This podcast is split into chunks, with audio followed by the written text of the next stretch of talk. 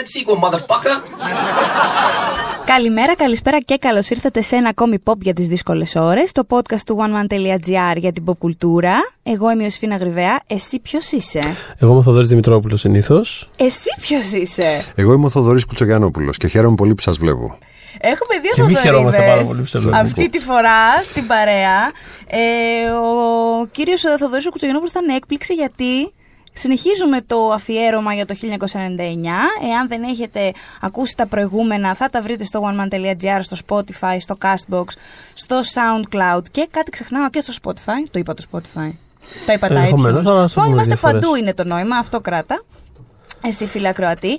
Και θα συνεχίσουμε με μία ταινία την οποία διάλεξε ο Θοδωρής, γιατί έχουμε, έχουμε έτσι μια λίστα ε, με ταινίες που θα πούμε μέχρι το, που θα ανασχολιάσουμε μέχρι το τέλος του Δεκέμβρη. Να θυμίσουμε ότι έχουμε ήδη μιλήσει για το, για το Matrix, ε, έχουμε ήδη μιλήσει για το Eyes Wide Shut ε, του Stanley Kubrick και έχουμε ήδη μιλήσει, αλλά εσείς δεν έχετε ακούσει ακόμα άλλη μια ε, εμβληματική ταινία του 1999, το Cruel Intentions. Το οποίο έρχεται, έρχεται, έρχεται. Δεν θα το καθυστερήσουμε για πάρα πολύ ακόμα, Ναι, γιατί είναι έρχεται. καλοκαιράκι και είναι πολύ Αυτό, καλοκαιρινή περιμέναμε να ταινία το καλοκαιριάσει λίγο για να είναι έτσι. πιο επίκαιρο. Το American Beauty το διάλεξε κανείς; Το American Beauty είναι ακόμα στο, στο Εκρεμές. ράφι. Είναι, ακόμα στο είναι, ράφι. είναι, είναι στο ράφι, Κά, κάποιος θα το διαλέξει. Αλλά πριν μιλήσουμε για τη δική σου ταινία, η οποία είναι πια. Είναι το Και- Fight Club. Είναι το Fight Club. Ε, τώρα ήθελα να πω το μάτι αρνητικά κλειστά, αλλά δεν, αυτό, δεν αυτό, πειράζει. α, ε, μα εκεί το πήγαινα. Θέλω Δεν πειράζει. πριν μιλήσουμε για το Fight Club, ε, θε- ε, θέλω να σε αφήσω να εκφραστείς. Θα σα. Ναι. Δε. Θα σου πω, θα σου πω. Να, ναι. Λοιπόν, τον άκου, στεναχωρήσαμε. Άκου. Ήταν 1990. Ξεκινάω σαν παραμύθι. Ό,τι Ήταν θες να κάνεις. 1999. Και ήταν άνοιξη.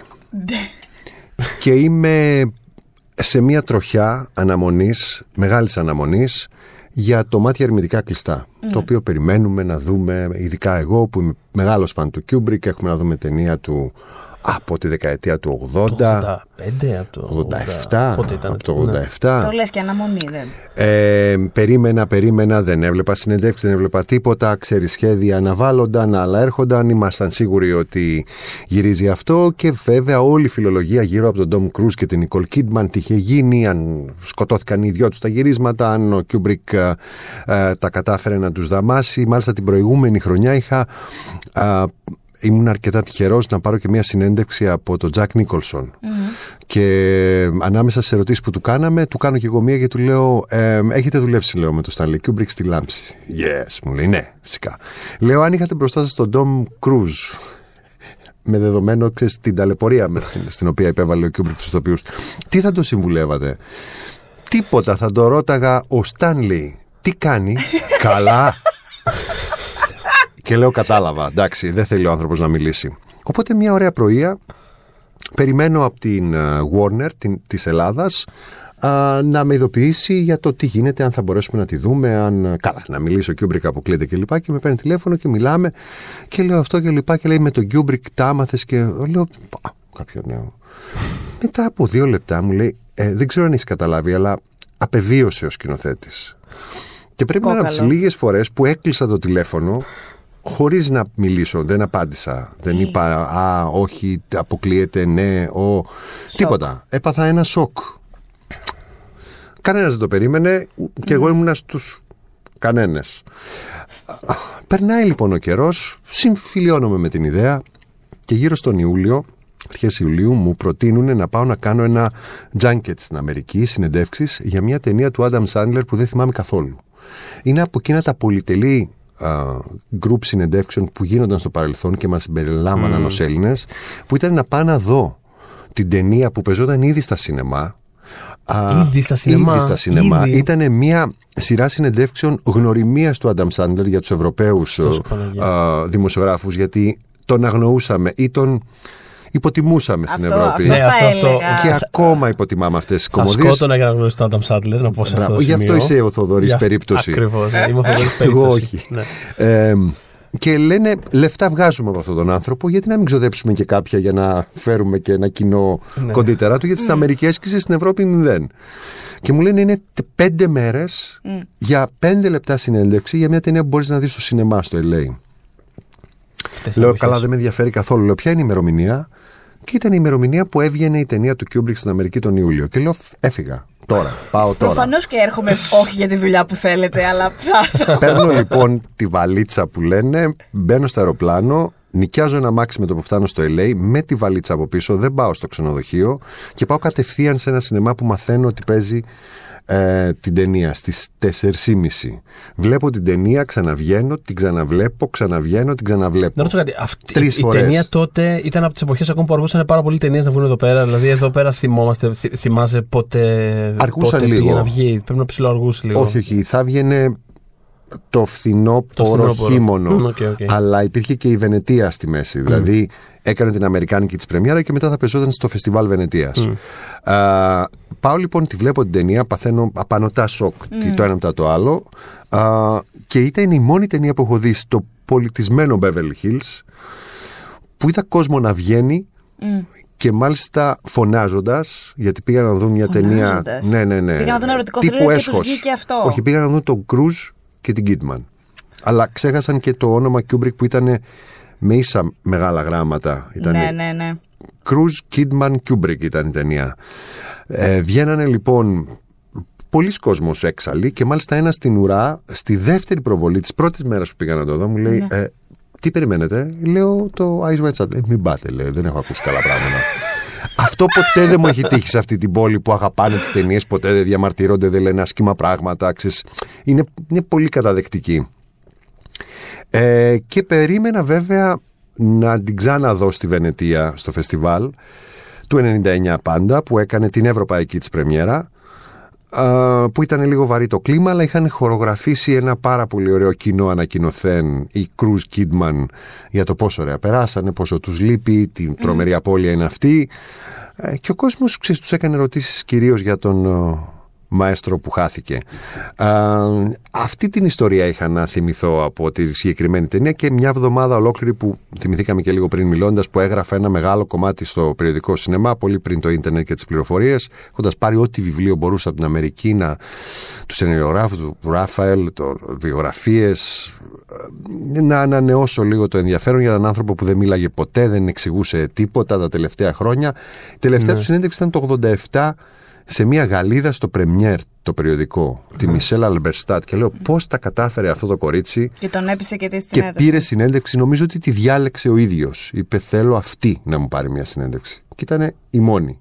Τέλος πάντων. Ε, πάντα το είχα απορία. Δηλαδή, τώρα που το ανέφερε όλο αυτό το, το background το, στη διαδικασία του να συνθέτεις προφίλ και να γράφεις κείμενα. Ε, π- επειδή ας πούμε, εγώ ξεκίνησα έχοντας μόλις χάσει αυτό το. ε, Έχοντας, είχε μόλις γίνει αυτό το τσικ της μετάβασης στην ας πούμε καθαρά ιντερνετική εποχή Ναι. Ναι. που έχοντας σαν δεδομένο ότι μπορείς να βρεις οτιδήποτε θες με μια σχετική ευκολία. Που εντάξει, και πάλι πολλοί δεν το κάνουν αυτό, ρε παιδί μου, αλλά θέλω να σου πω ότι άμα κάτσεις να ψάξεις, έχεις πολύ μεγαλύτερη πρόσβαση σε πηγές. Και πάντα ξε- κοίταγα, ας πούμε, παλιά, παλιά τεύχη και το σινεμά τώρα που ανέφερες, ας πούμε, κοίταγα παλιά εκεί στο αρχείο που είχαν, κοίταγα παλιά τεύχη. Μμμ. Που μάλιστα μου λέγανε πώς τα φτιάχνανε κιόλας, που ξέρω, τσιμπιδάκι που παίρνανε το. Ν- Ναι, το χειροκίνητο που λένε. Ναι, Αλλά, αλλά χωρίς να- καν να πάμε στο παλιά. Πάντα να μου σου πω ένα φαίνανε παράδειγμα. βουνό έχοντας μάθει στο σήμερα το να. Α, α, να σου πω ένα παράδειγμα. Εάν είχες μερικά βιβλία κλειδιά και πάνω σε αυτά έψαχνες, γιατί η δική μου γενιά είχε μάθει να ψάχνει ε, χαρτιά, βιβλία, Ναι. γράμματα. Βέβαια. Ε, ήταν πολύ χρήσιμα. Ας πούμε, ένα εκπληκτικό λεξικό και παραμένει σπουδαίο είναι του David Thompson που έχει λύματα για σκηνοθέτες και ηθοποιούς αλλά όχι με έναν ακαδημαϊκό αντικειμενικό τρόπο. Βάζει προσωπικότητα δική του και δεν θα έλεγα τσαχπινιά, αλλά εν πάση περιπτώσει μια κριτική πάνω σε αυτά που γράφει που σε βοηθάει, δηλαδή σου αποκαλύπτει το άτομο το οποίο ψάχνεις, έναν άνθρωπο του σινεμά. Αυτό δεν μπορεί να το βρεις στο ίντερνετ. Δηλαδή μπορεί να βρεις τη σκληρή πληροφορία, α, μπορεί να βρεις φυσικά πάρα πολλές κριτικές, αλλά κάποια πράγματα παραμένουν ε, εκτός ε, διαδικτύου. Ε, ήταν πάντως πάρα πολύ δύσκολο να ψάχνουμε να βρούμε πληροφορίες, Ναι. γι' αυτό και βασιλιάς δημοσιογράφος ήταν ε, ο Πόντικας, ο Τιμβορίχος, αυτός που είχε, μάζευε, τα Μμμ. καταχώνιαζε, τα Ναι. ήξερε να τα ανασύρει, να βγάζει, να συνδυάζει.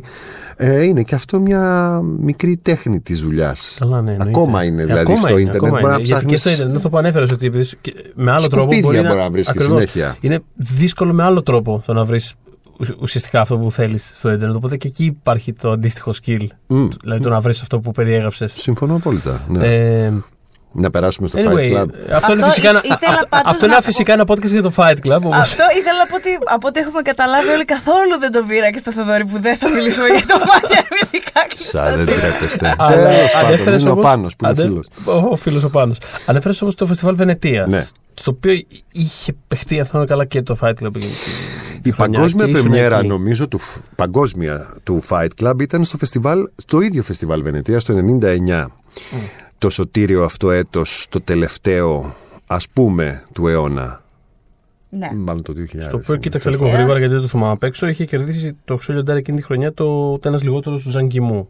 Ναι. Καλή χρονιά γενικότερα. εκείνη του σινεμά. Ναι, ωραία ταινία, αλλά ποιος τη θυμάται. Ενώ το Fight Σε Club σχέση το με αυτό που θυμούνται συζητάμε όλοι. τώρα, ναι, ναι, εννοείται. Ε, θυμάμαι λοιπόν ότι όχι μόνο είχα, είδα και την ταινία βέβαια επίσης με ανυπομονησία παρότι ο Φίντσερ ε, μου κλώτσαγε.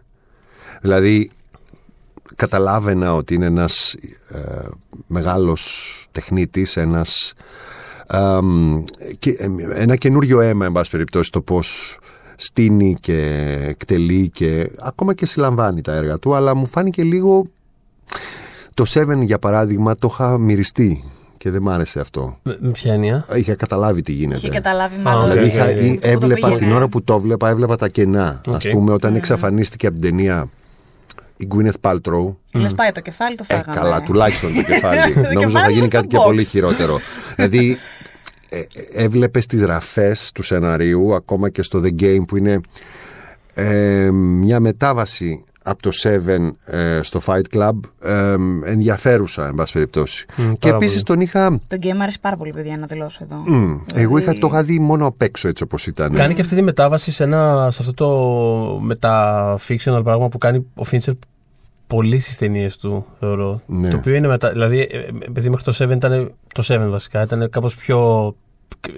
πιο κυριολεκτικό Ναι. Ναι. αστυνομικό thriller με τον τρόπο που το κάνει αλλά και πάλι Με- μετά από το 7 και μετά δηλαδή και το Fight Club που είχε όλα αυτά τα, τα παιχνιδάκια με το μέσα έξω από, την, Mm. ε, από το φιλμ με το, το Zodiac βάζει το θεατή στο παιχνίδι με ένα τρομερά επιδέξιο τρόπο θεωρώ αυτό είναι άλλη συζήτηση σε, σε, σε πόσα χρόνια το συζητήσουμε αυτό σε, Είναι Ναι. πιο μετά. σε 8 χρόνια Είναι πολύ πιο ε, οπότε ναι, το game με αυτόν τον τρόπο ήταν, ε, ήταν υποτιμημένο για μένα, αλλά είναι μια μετάβαση. Ας πούμε, Είναι στο δηλαδή σώμα του ε, Fincher. ακριβώς αυτό το μέτα που δημιουργεί ο Φίντσερ που είχε καταλάβει ότι ε, το σινεμά πηγαίνει προς τα εκεί και το δέχεται ε, και το έκανε με έναν πάρα πολύ τεχνίτικο τρόπο δηλαδή ως α- άψογος χειριστής των μέσων προερχόμενος από τη διαφήμιση εν πάση Ναι. περιπτώσει ξέροντας τα πάντα και δημιουργώντας και μ, καταστάσεις ε, με εφέ που δεν φαίνονταν, με εφέ που φαίνονταν, ε, με κινήσεις της κάμερας ε, μπ- πολύ συγκεκριμένες, με τα χρώματα, με αυτά που έκανε μες στη νύχτα,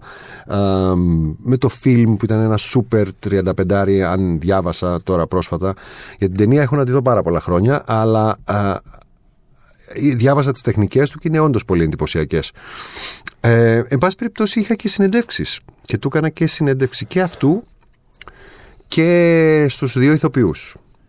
Θα σας πω τα δύο πράγματα που θυμάμαι. Θέλω πάρα πολύ. Μμμ.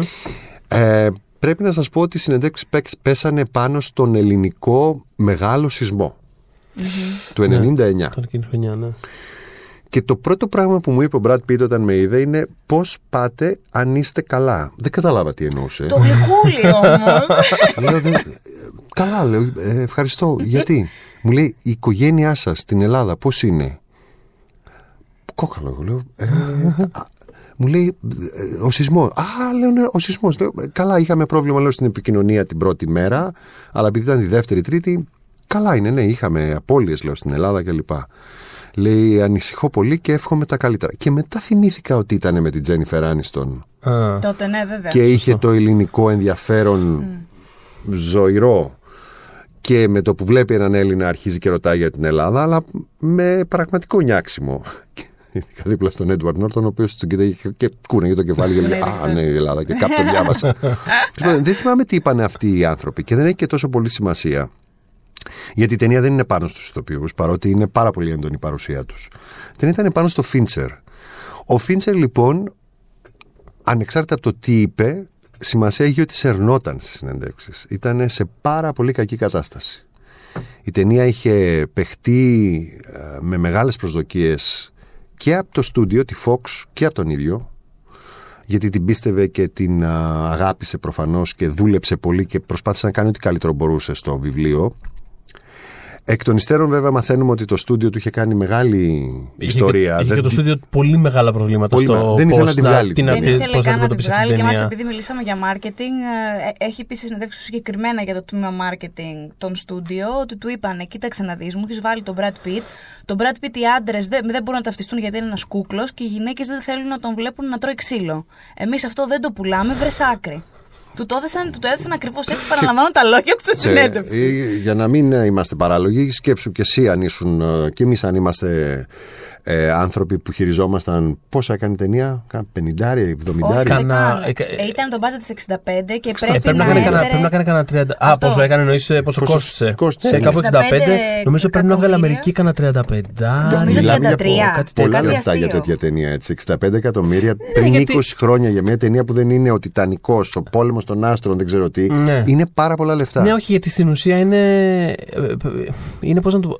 Εκ των υστέρων, βέβαια, βγάζει νόημα δεδομένο του ότι όλες οι ταινίες του Βίντσερ είναι πιο ακριβές από ότι θα ήταν άμα δεν τις έκανε ο Φίντσερ, γιατί είναι πάντα. Ναι. Ή, ναι. Παίρνει πάντα, δηλαδή το, το σπρώχνει εντελώς στο άνω άκρο του πόσο είναι, ναι, ναι. πόσο είναι διατεθειμένο να δώσει ένα στούντιο για να κάνει τυχή ταινία. Όλε. ανέτειο αυτό όλες, το τεράστιο μπάτζετ. Όλες, ανέτιο, εντάξει, ξέρεις. Ανέτιο ξέρεις τι εννοώ. Ναι, ναι, ναι, ναι, μπορεί κάποιος άλλος να το φτιάξει και να. Ναι, ναι, πολύ αυτό. Δεν θα ήταν μια ταινία όπως. Πάση περιπτώσει, αν και εγώ ήμουν ο φανταστικός κύριος Φόξ και έβλεπα την ταινία. Και έβλεπα τη συγκεκριμένη ταινία που μου στήχησε από την τσέπη μου 65, θα του έλεγα ή θα την αλλάξεις ή δεν θα τη βγάλουμε. Εν πάση περιπτώσει μπορούμε μόνο να φανταστούμε τη δική του ψυχική ταλαιπωρία αλλά και στον μπλα μπλα όλο να τους πείσει επί μήνες ότι αυτό είναι σωστό και να έχει και ναι. τους ανθρώπους που τον υποστηρίζουν για να μπορέσει να βγει η ταινία. Έβγαινε λέει από τα meetings ε, ε, τόσο πολύ χτύπαγε το μέτωπό του κατά τη διάρκεια των meeting, που, που, ε, ε, meeting συγγνώμη, που ένιωθε ότι είχε αρχίσει να βγαίνει καρούμπαλο. είχε φρικάρει ο άνθρωπο. Το χαρακτήρα από το ναι, ξύλο. Ε, επί μήνε, επί μήνες. Ε, φαντάσου λοιπόν ότι έρχεται στη Βενετία. Γι' αυτό σε σερνότανε σε σένα. Όχι, δεν σερνότανε γι' αυτό. αυτό. Αυτή είναι η διαφορά. Ότι φτάνει στη Βενετία, παρουσιάζει την ταινία του και ναι. ελπίζει ότι να τους βάλει τα γυαλιά στο ναι, στούντιο. Να τους πει ότι έχετε άδικο, η ταινία μου. Να, ορίστε τι λένε οι άνθρωποι που καταλαβαίνουν από σινεμά, γιατί εσεί καταλαβαίνετε μόνο από λεφτά. Και παίρνει κριτικές και στη συνέντευξη τύπου κιόλας αρχίζουν και του λένε η βία για τη βία και για τη βία και δε, είναι με, ε, ένας ύμνος για τη βία και την αποθεώνεται και και λέει λυπάμαι πάρα πολύ. Και θυμάμαι ότι και εμένα μου έλεγε ότι είμαι πάρα πολύ απογοητευμένος γιατί δεν καταλάβανε τίποτα. Ε, κάτι, κάποιο λάθος πρέπει να έχω κάνει εγώ. Η ταινία είναι άλλο, τελείως άλλο πράγμα. Και δεν είναι καν η, η, οπτική του Ταραντίνο που θα σου πει ότι είναι κάτι άλλο σε σχέση με τη βία. Αυτό, αυτό σε λέγει ότι είναι ακριβώς το αντίθετο. Ναι. δηλαδή όλο αυτό δείχνει ότι κάπου πάει η κοινωνία. Δεν είναι ένα παιχνίδι μες στην ταινία.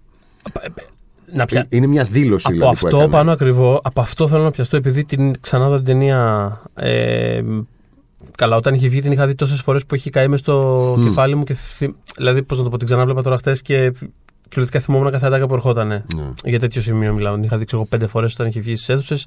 Άλλες τρεις μες στον επόμενο χρόνο. Δηλαδή, πάρα πολύ. Και φαντάζομαι δεν είμαι ο μόνος, ειδικά της γενιάς μου.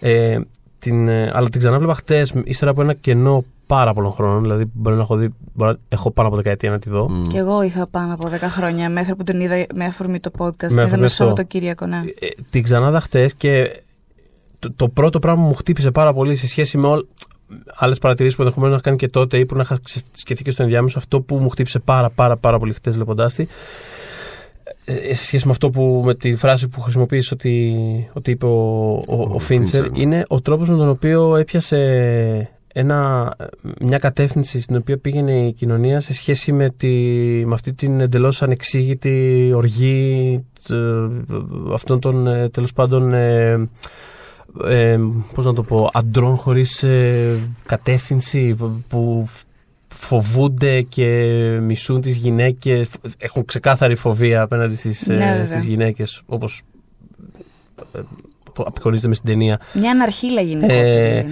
Και έχουν μια. μια ε, με- είναι μεγαλωμένη από την τηλεόραση και από την ε, διαφήμιση. Τη διαφήμιση πολύ, Ε, ναι. Και δεν έχουν, ε, έχουν, τη, ζω- έχουν μια ζωή σε, σε, σε tics μέσα που δεν είναι, δεν είναι ένα πρωτογενές συνέστημα αυτό το πράγμα. Δεν είναι κάτι το οποίο έχεις βιώσει εσύ μεγαλώνοντας ότι θέλω να, η ζωή μου να πάει εκεί πέρα. Και το βιώνουν αυτό το πράγμα με μια ανεξήγητη οργή η οποία διοχετεύεται δεν ξέρω μέσα από κάπως κατιστραμμένες ιδεολογίες που δεν έχουν καν σαφή κατεύθυνση και είναι κάτι το οποίο το βλέπουμε πάρα πολύ γύρω μας αυτό το πράγμα. Δηλαδή τι- αυτή την αντρική οργή, εν πάση περιπτώσει, Κοίταξε, ε, έχεις απόλυτο δίκιο. Ο, ο χαρακτήρας... ε, πώς να τον πω, καταλήτης, ας το πούμε καταλήτης, στην ταινία είναι ο Μπομπ. ο Bob, ο, Ναι. Bob, ο Robert Ο- με- Paulsen. μ, μπράβο, με τα τεράστια στήθη. Ο- His name is Robert Paulsen. Ο Meatloaf. Ακριβώς, ο Μίτλοφ. Θεός Μίτλοφ. Ο Μίτλοφ λοιπόν που τον ξέρουμε, ε, ο Μπάτα το Hell, τέλος πάντων αυτός, ο οποίος παίζει ένα ρόλο ενός άντρα θηριώδους, ο οποίος ε, ε, έπαθε καρκίνο των όρχεων, σωστά τα λέω, Ναι, ναι, σωστά ναι. το θυμάμαι, ε, και από την πολύ, ε, από τις πολλές ορμόνες Ορμόνες. που είχε, του αντιστράφηκαν και χτυπήσανε τα βάνη τα, οι, οι γυναικείες ορμόνες. Μμμ. Και μάλιστα τον συναντά ο αφηγητής, ο πρωταγωνιστής της ταινίας, τον συναντά στο group ε, στήριξης που πηγαίνει στην Ακριβώς. αρχή για, Για, άντρες. τους άντρες που έχουν Τα καρκίνο ναι, των όρχων. το- Μπράβο. οποίο- το οποίο και είναι- ανέβηκαν τα ιστρογόνα του στο Θεό Ναι. και αυτός ανέπτυξε στήθος και μαζί με το στήθος εκτός από το ότι έγινε η φωνή του λίγο πιο ψηλή έγινε ένας άντρας μαμά όπου αυτούς που ήθελε να παρηγορήσει τους έπνιγε στο Στο στήθος, στήθος του του. Ναι. Ναι. προφητεύοντας ουσιαστικά μια γενιά μπαμπάδων οι οποίοι θα αλλάξουν αυτό που συνέβαινε στον 20ο αιώνα και πιο πίσω ακόμα χειρότερα και θα γίνουν, θα αναλάβουν αρκετά έναν μητρικό ρόλο ε, με παρουσία με τα Πιο παιδιά τρυφερή. τους, ε, με Αχα. τρυφερότητα που δεν είχαν. Δηλαδή α, αυτός είναι ένας χαρα- και που δεν έχει και καλό τέλος στην ταινία. Αυτό έχει ενδιαφέρον ότι αυτός πέφτει θύμα. Είναι το πρώτο θύμα ουσιαστικά. Είναι το Αυτός πρώτο θύμα γιατί χωρίς να το θέλει, ενώ ήταν ένας πολύ άντρας άντρας, ήταν ένας μάτσο άντρας αυτός πριν πάθει την ασθένεια, ήταν από αυτούς που είχαν. Ε, που ξεχύλιζε ο ανδρισμός τους και είναι αυτός που την πάτησε περισσότερο από όλους αυτούς που βλέπουμε που είχαν μεν ψυχολογικό θέμα του γιατί δεν εκφράζουν τον ανδρισμό τους τόσο πολύ. Γι' αυτό και γίνονται υπηρεπεί στο Fight Club και να παίζουν ξύλο και επιτέλους να βγάλουν τον ατμό. Αυτός ο άνθρωπος την πάτησε περισσότερο διότι ήταν ο, ο πιο αρσενικός από όλους και έγινε ο πιο θηλυκός και στη συμπεριφορά βέβαια και στην εμφάνιση όπου προδιδόταν αμέσως από την φανέλα. Α, αυτός λοιπόν ε, προμηνεί κάτι που θα έρθει θα έρθει στον επόμενο αιώνα, στον 21ο, πολύ πολύ σύντομα. Ο Φίντσερ, δηλαδή ο, ο Παλανιού και ο Φίντσερ, ε, ποντάραν ακρι- αρκετά πάνω σε αυτόν τον χαρακτήρα. Δεν τον αφήσανε λίγο να είναι ένας από τους απρόσωπους. Όχι, όχι καθόλου. τους άλλους. Έχει πολύ κεντρική. Και το γεγονός ότι πέφτει και θύμα α, της αφοσίωσης του, του, της απερισκεψίας των άλλων, των κακών υπολογισμών, των κακών αποφάσεων ε, είναι σαν να λέει ότι ε, αυτή είναι και η πιο ευπαθής ομάδα από τους άντρες που θα μεταλλαχθούν Που θα δούμε, ναι. που θα, που θα μεταλλαχθούν πραγματικά σε ρόλο. Ε, α- αλλά καλά παρουσιάζει, εμένα μου άρεσε πάρα πολύ τελικά η ταινία, δηλαδή από αυτή την ταινία με κέρδισε ο Φίντσερ. Μμ. Και μ, καταλαβαίνω βέβαια στη Βενετία αυτό που έγινε που πολλοί κόσμος, Αμερικάνοι και μη, ε, είδαν ε, όλη αυτή την ωρεοποίηση, την, ε, την τεχνική ο- ωρεοποίηση και καλλιέπεια της βίας και είπανε ότι α, αυτό μπορεί να αποτελέσει ακόμα και πρότυπο δηλαδή, ε, ένα κακό πρότυπο ότι μπορεί να αρχίζουν να παίζουν ξύλο Και ή να έχει- θεωρεί, το θεωρήσουν πάρα πολύ ωραίο και ελκυστικό διότι παρουσιάζεται ως τέτοιο. Έχει, Έχει πάρα πολύ συμβεί. ενδιαφέρον ότι, προ- ότι ουσιαστικά συνέβη αυτό. Συνέβη. Δηλαδή, σε μεγάλο βαθμό. Την Δηλαδή, τελευταία πενταετία έχει συμβεί και πιο και όχι μόνο πρακτικά τελευταία εννοώ. πενταετία, δηλαδή, αρχικά με το που είχε βγει η ταινία είχαν ξεκινήσει κυριολεκτικά άνθρωποι να φτιάχνουν Fight Club. Μμ. Δηλαδή υπήρχε, το θυμάμαι αυτό, να το ακούω από τότε. Από, ως ότι, αν δεν ξέρω αν διάβασες, κάπου στο Portland, δεν θυμάμαι πού. Υπάρχει Fight Club. Ένας τύπος ξεκίνησε ένα Fight Club. Ναι. Από τέτοιες κυριολεκτικές εκφράσεις μέχρι. Ε, μέχρι φράξιες ε, σήμερα σε online κοινότητες που Ακριβώς. παίρνουν το Fight Club ως... Ε, Γι' αυτό, γι' αυτό ανέφερα την τελευταία πενταετία, γιατί το έχουμε δει πια πολύ συντεταγμένα το, το Fight Club Δεν το ήξερα online. αυτό. Ναι, και μάλιστα υπήρξε και ένα Fight Club. Το πιο πρόσφατο που μπορώ να θυμηθώ είναι του Charlottesville, τη τραγωδία που έγινε ε, στην Αμερική, που είναι ένα Fight Club το οποίο είναι οργανωμένο και online. Βέβαια πλέον δεν υπάρχει το link από όσο ξέρω, τουλάχιστον δεν υπήρχε όταν έγιναν τα γεγονότα του Charlottesville, το κατέβασαν. Μια κοινότητα online η οποία ήταν κανονικότητα ένα τάγμα επιθέσεων, έτσι, που οργανώταν και έγινε και ό,τι έγινε και ανακατεύτηκαν με τη βία και όλο αυτό. Οπότε ε, συ- συνέβη αυτό που ενδεχομένως δεν είναι φοβερό, ήθελε είναι, να... είναι, είναι ένα πράγμα το οποίο ε, από τη στιγμή που πρωτοβγήκε μέχρι ακόμα και σήμερα 20 χρόνια μετά είναι, το, είναι τόσο ανοιχτός σε συζητήσεις και στο τι εκπροσωπεί και ποια είναι η θέση του απέναντι στην κοινωνία και στις- ε, αλλά ε, με- έχει τρομερό ενδιαφέρον ότι έχουν περάσει 20 χρόνια και ακόμα, ε, και ακόμα ψα- ψάχνει να βρεις τη θέση του. Είναι, ε, όχι τη θέση του την ιδεολογική, τη θέση του, το, το, Την επίδρασή του, την το επίδρασή άμεση, ναι. του. Το, Ναι. ε, αυτό λέει πολλά φαντάζομαι για το, Ναι, κοίταξε, είναι ανάλογα πώς τη βλέπει κανείς την ταινία. Δηλαδή, εγώ θυμάμαι από τότε ε, προσπάθησα να καταλάβω τι συμβαίνει με τις αντιδράσεις και τι μου λέει εμένα προσωπικά. Δηλαδή, ε, αλλά όχι τι μου λέει φεύγοντας από την ταινία και σκεπτόμενος στα δικά μου, δηλαδή παίρνοντας την ταινία σαν αφορμή, βάσει της ταινίας. Δηλαδή, από αυτά που δείχνει. Ε, καταρχήν είναι μια σάτυρα. Ε, και μάλιστα. Αυτό Ότι αυτοί για τους οποίους συζητάμε θεωρώ ότι σε πάρα πολύ μεγάλο βαθμό υπάρχει μια τεράστια φράξη της κοινωνίας η οποία έχει πάρει αυτή την ταινία κυριολεκτικά. Δηλαδή είναι Ναι, καθόλου δείχνεις μια σάτυρα. Και, και Από την αγνοεί- αρχή ως το τέλος και όμως αγνοεί είναι σάτυρα. παντελώς το τέλος. Το, το αγνοεί παντελώς το τέλος, Το τέλος- θεωρώ. το Γιατί τέλος- το τέλος Μπορεί κανείς ανάλογα πώς το βλέπει. Και, δηλαδή, πριν φτάσω στο τέλος, να σου πω: Ναι. Καταρχήν είναι σάτυρα του Πάλανιου και του Φίντσερ προς τα έξω, αλλά επειδή δεν ξέρουμε τον Πάλανιουκ, είναι και του ιδίου του Φίντσερ. Όταν τη διαφήμιση Σίγουρα. την ξεφτιλίζει τον καταναλωτισμό και τον ελισμό σε τόσο μεγάλο βαθμό, δηλαδή Ναι. κάνοντας μια απαρίθμηση σαν να, σαν να φιλομετράς τα IKEA και τα Starbucks, δηλαδή ό- όλα, τα πιάνει όλα. Τα Starbucks είναι σε κάθε σκηνή. Εν τω μεταξύ Ναι. έχει πει ο Φίντσερ. Είναι σε κάθε σκηνή, απλά δεν τα έχουμε ακόμα εντοπίσει όλα. Σε κάθε σκηνή κατάφερε να χωρέσει ένα κυπελάκι Starbucks. Μπράβο του. Ισχύει αυτό, ναι. Ε, ε, ξέρεις, α, εκείνα αν είσαι κακοπρόεδρος θα, πει, α, θα πεις Α, κατάλαβα γιατί Ναι, το ναι. έκανε. Από την άλλη μεριά, βέβαια, αφού τα ξεφτιλίζει όλα, δηλαδή ως και κάτι, μια μπάλα και λέει Α, πολύ ωραία, εταιρικό έργο τέχνης. Να τον γκρεμίσουμε και αυτό. Δηλαδή, είναι και αυτό δαίμονας.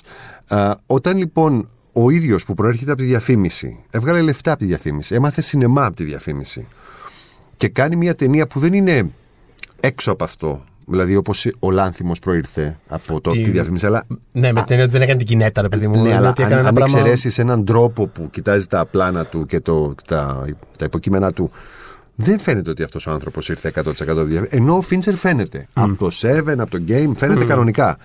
Και σου λέει ότι εμένα με ενδιαφέρει αυτό το θέμα γιατί ο άντρας είναι το κατεξοχήν θύμα που δεν ήταν φαβορή να είναι θύμα της διαφήμισης, αλλά έγινε, ενώ βασικά στη γυναίκα ε, απευθύνεται και η εκδίκηση είναι ότι βρίσκει το alter ego ο οποίος φτιάχνει σαπούνι από λίπος πισινού το οποίο μετά το περνάει στο, μεταπουλάει στο μεταπουλάει στους στη ανθ- μάπα που λένε, στο Ναι. πρόσωπο αυτής που θα το αγοράσει ενώ ε, πλήρωσε πάρα πολλά λεφτά για να το αποβάλει από τον οργανισμό της ε, καταλαβαίνεις ότι όλο το πράγμα πάει στη σάτυρα και φτάνουμε στο φινάλε Ναι. το φινάλε που γκρεμίζονται όλα Ναι, θεωρώ και ότι είναι ένα ζευγάρι έχουν διαλέξει να μην το κοιτάνε αυτό το, το φινάλε. Όπως ας πούμε έχουν διαλέξει αυτοί οι άνθρωποι που έχουν ε, υιοθετήσει το Fight Club για τους δικούς τους λόγους. Λέω τώρα για ακροδεξιές ομάδες κλπ. κλπ. Δεν έχουν, α, έχουν διαφορήσει πλήρως και για τη συνέχεια του Matrix. Το οποίο ε, έχει πολύ μεγάλη σημασία. Δηλαδή έχουν κρατήσει μπλε χάπι, κόκκινο χάπι. Και τώρα από το Fight Club α, ξύλο. και Ξύλο, εναντίον. μαυροφορεμένοι, Ναι, παίζουν και ξύλο. Rage Against the Machine, ας πούμε, και μέχρι εκεί δεν κοιτάνε το. Κοίταξε, Καταστρέφονται ε, όλα όμως, είναι ένα ζευγάρι. Καταστρέφονται όλα. ε, ε, βασικά ήταν ένας εργαζόμενος, ο τύπος αυτός, Εργένης, ένα γεροντοπαλίκαρο α, του καθήκοντος και της ευθύνης, ο οποίος στο τέλος, με όλα αυτά, με το ξύλο που έδωσε ο ίδιος τον εαυτό του, δηλαδή με την τιμωρία, ε, κατάφερε επιτέλους να κρατήσει το χέρι μιας κοπέλας και να παράλληλα να κρεμίζει το. Δηλαδή εκεί τα κατάφερε, στο φινάλε. Ναι, Ενώ ναι. είχαν γίνει όλα αυτά που έγιναν, δεν καταλάβαινε το διχασμό. ε, τί, τίποτα από όλα αυτά. Δηλαδή αυτό το split που έγινε δεν, δεν το καταλάβαινε. Αρνιόταν να το παραδεχτεί. Επί δύο ώρες που κρατούσε η ταινία.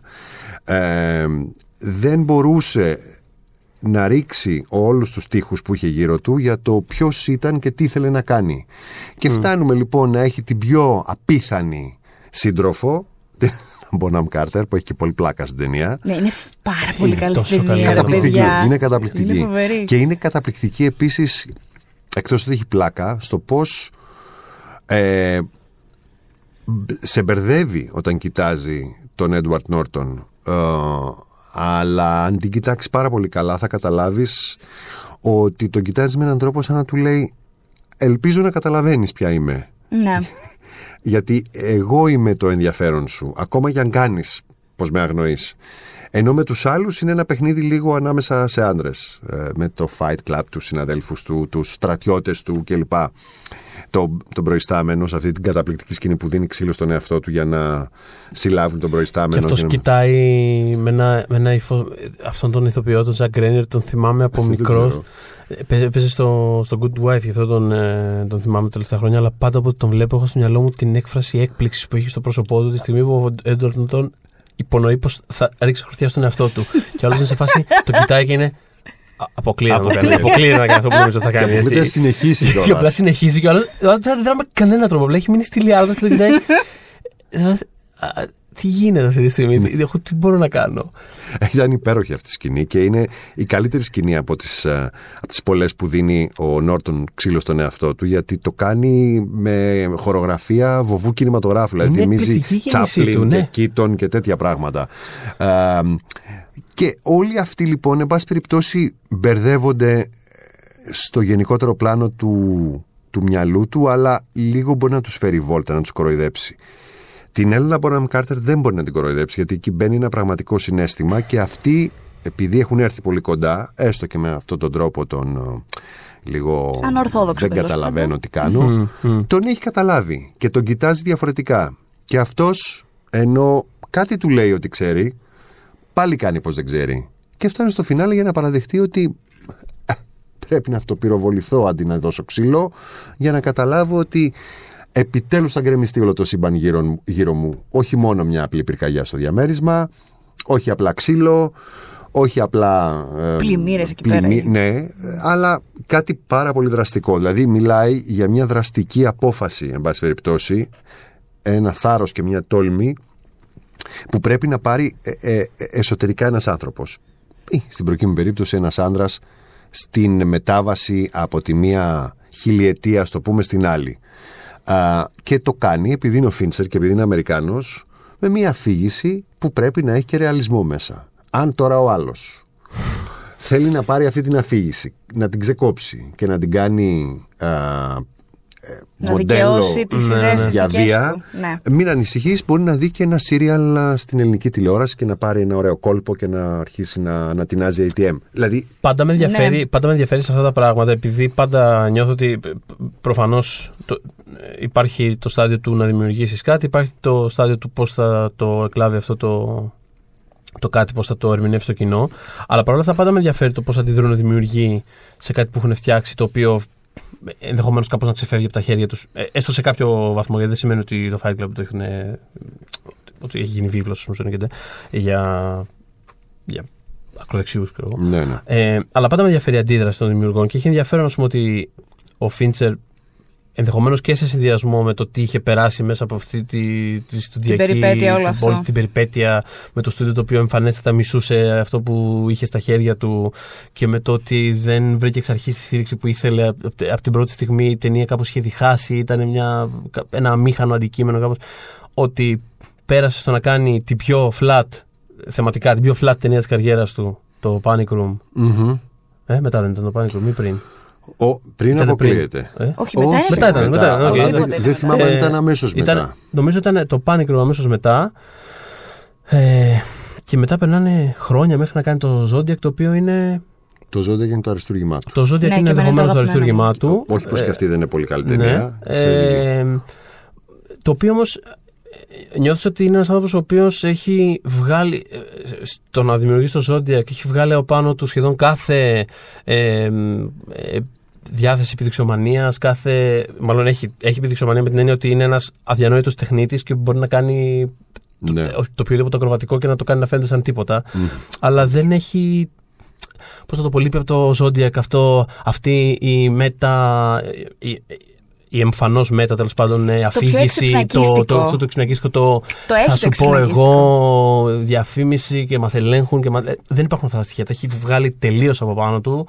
Ε, μιλάμε, είναι 7-8 χρόνια μετά το Fight Club και κάνει ένα πράγμα το οποίο δεν ξέρω, μιλάει για τον αόρατο τρόμο με όρους που άφησαν θεατές ούτε καν τσαντισμένους, αμήχανους το Zodiac. Ναι. Το, το βλέπαν όλοι και ήταν.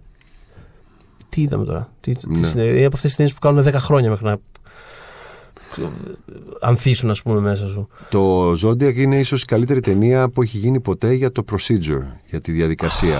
Τρελαίνομαι, δηλαδή τρελαίνομαι. όλο αυτό που συμβαίνει, που συμβαίνουν πάρα, πολύ, πάρα πολλά πράγματα, αλλά δυστυχώς δεν φαίνονται. Ναι. Δηλαδή δεν είναι μια τρομερή ε, υπεράσπιση σε δικαστήριο, δεν είναι μια ε, από μηχανής ε, α- ανακάλυψη εγκλήματος. Ναι. Δεν είναι μια τεράστια σκηνή μάχης καταδίωξη. ένα, μια- ένα σούπερ φωνικό ε, με πάρα πολύ αίμα σπλάτερ. Είναι πολύ Ναι, είναι το υπόγειο. θα πάρω τηλέφωνο για να βρω λίγο, εκείνον λίγο. και- Όλα είναι από κάτω. Δηλαδή γίνονται και κολυσιεργούν και θέλει κι άλλο και δεν προχωράει το σύστημα, δεν Και προχωράει κάποιε η φορέ εξυχνίαση. περνάνε 10 χρόνια χωρίς να γίνεται. Που ήθελε εκείνο το μοντάζ ε, που περνάει ο, που, που- ε, το μοντάζ μουσικών που έχει μα- μια μαύρη οθόνη που ήθελε να κρατάει πόσο, ήθελε να κρατάει 10 λεπτά. Ήθελε να κρατάει, και του είχαν πει.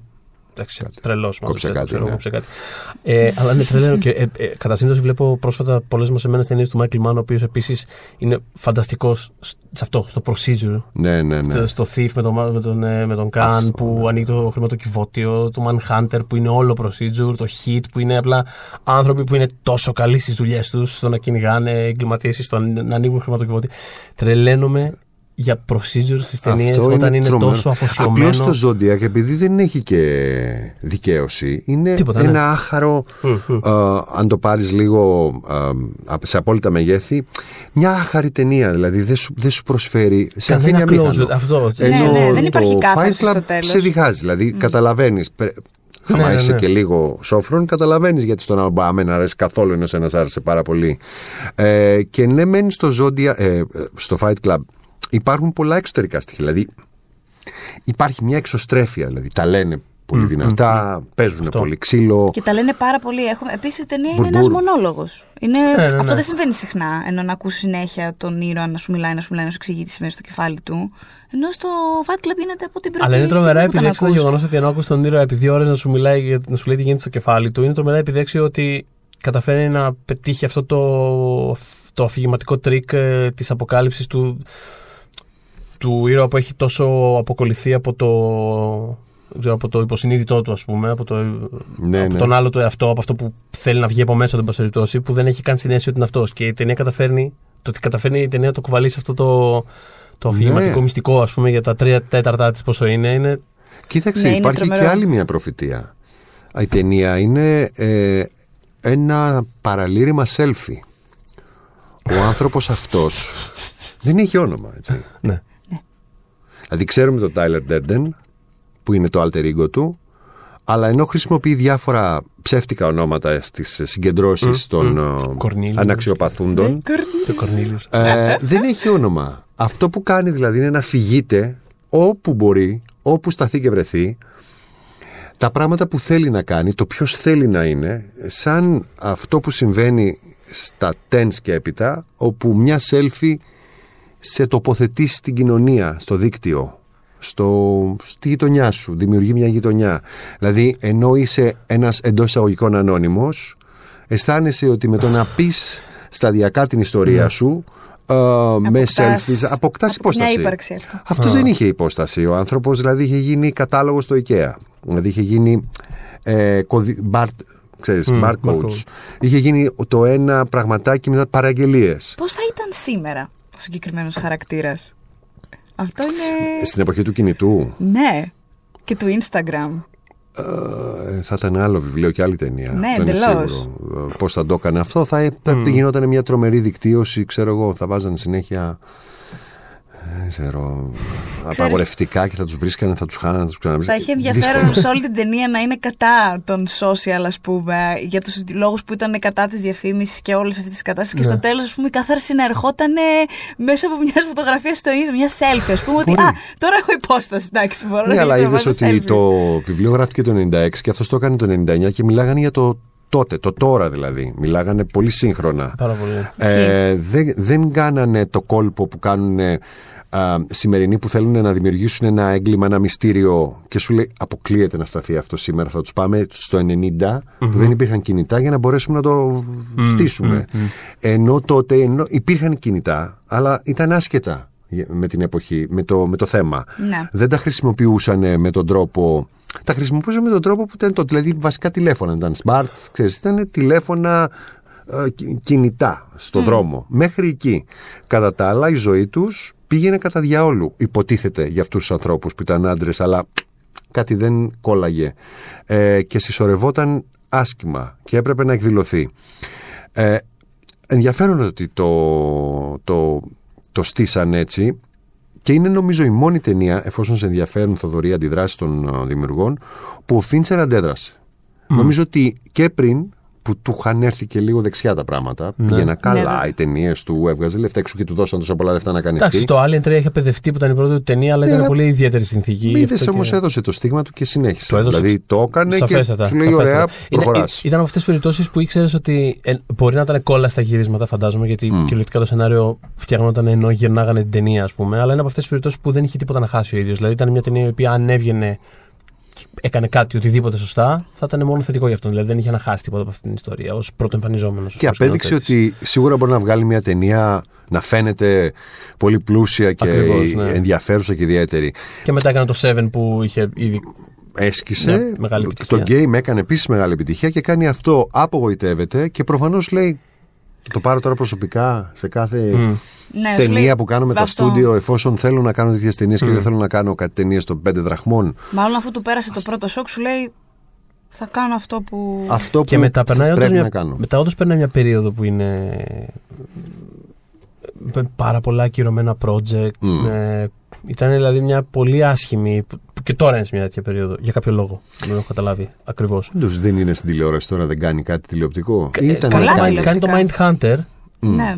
στο, Ε, έχει στο και τη- Netflix. Έχει ανακοτεύεται πάρα πολύ με την παραγωγή πια. Ναι, αλλά δεν είναι. Δεν θε, δηλαδή. Κάνει green light projects, Εντάξει. πηγαίνει, γυρίζει δύο-τρία επεισόδια από το καθένα. Στο Σε ποιο άλλο Mindhunter έχει γυρίσει; Και στο House Mindhunter. of Cards είχε κάνει. Ε, Εντάξει, το House of Cards ήταν. Ναι, εντάξει, Ναι, οκ, αλλά fair. στο Mindhunter όντως από τα 10 επεισόδια. Mindhunter νομίζω όντως- 10. όντως νομίζω, είναι- τα όντως τρία που είχε- είχε κάνει αυτός φαινότανε. δηλαδή, ναι. εγώ στην αρχή δεν, όταν ξεκίνησα, γιατί μου άρεσε και πάρα πολύ η σειρά, όποιος δεν την έχει δει στο Netflix είναι φανταστική σειρά. Ναι, είναι όντως εξαιρετική δεν σειρά. πήγα γνωρίζοντας από τα 10 επεισόδια που θα έβλεπα ποια έχει κάνει ο Φίντσερ, ήξερα ότι είναι τρία πάντως. Ναι. Και κατάλαβα, όταν τελείωσε η σειρά, γιατί την είδα και μονο-, μονοκοπανιά, το αισθάνθηκα ποια θα ήταν.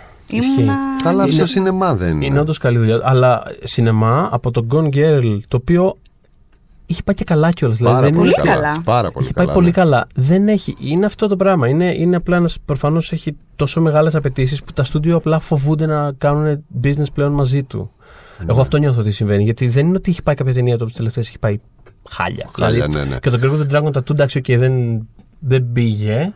Αλλά εντάξει, δεν είναι ότι έκλεισε κανένα σπίτι. Το Γκέλ ήταν πριν το κορίτσι που εξαφανίστηκε. Ναι, το Girl with the Dragon Tattoo ήταν Χριστούγεννα του 12, αν θυμάμαι καλά. Του 12, του 11, κάτι τέτοιο. Και το Gone Girl ήταν το 10, Τρία. 10, 13, 15, τέσσερα, θα πω, βεβαίως. κάτι τέτοιο. Και έκτοτε δεν τον Και έχουμε. το τίποτα. Είναι διαρκή ακυρωμένα project. Και εγώ να είμαι ειλικρινής, πραγματικά θα χαιρόμουν πάρα πολύ ακόμα και αν έκανε αυτό που υπήρχε μια φημολογία που επίμονε ότι θα γυρίσει το sequel του World War Z. Ναι. Με τα ζόμπι.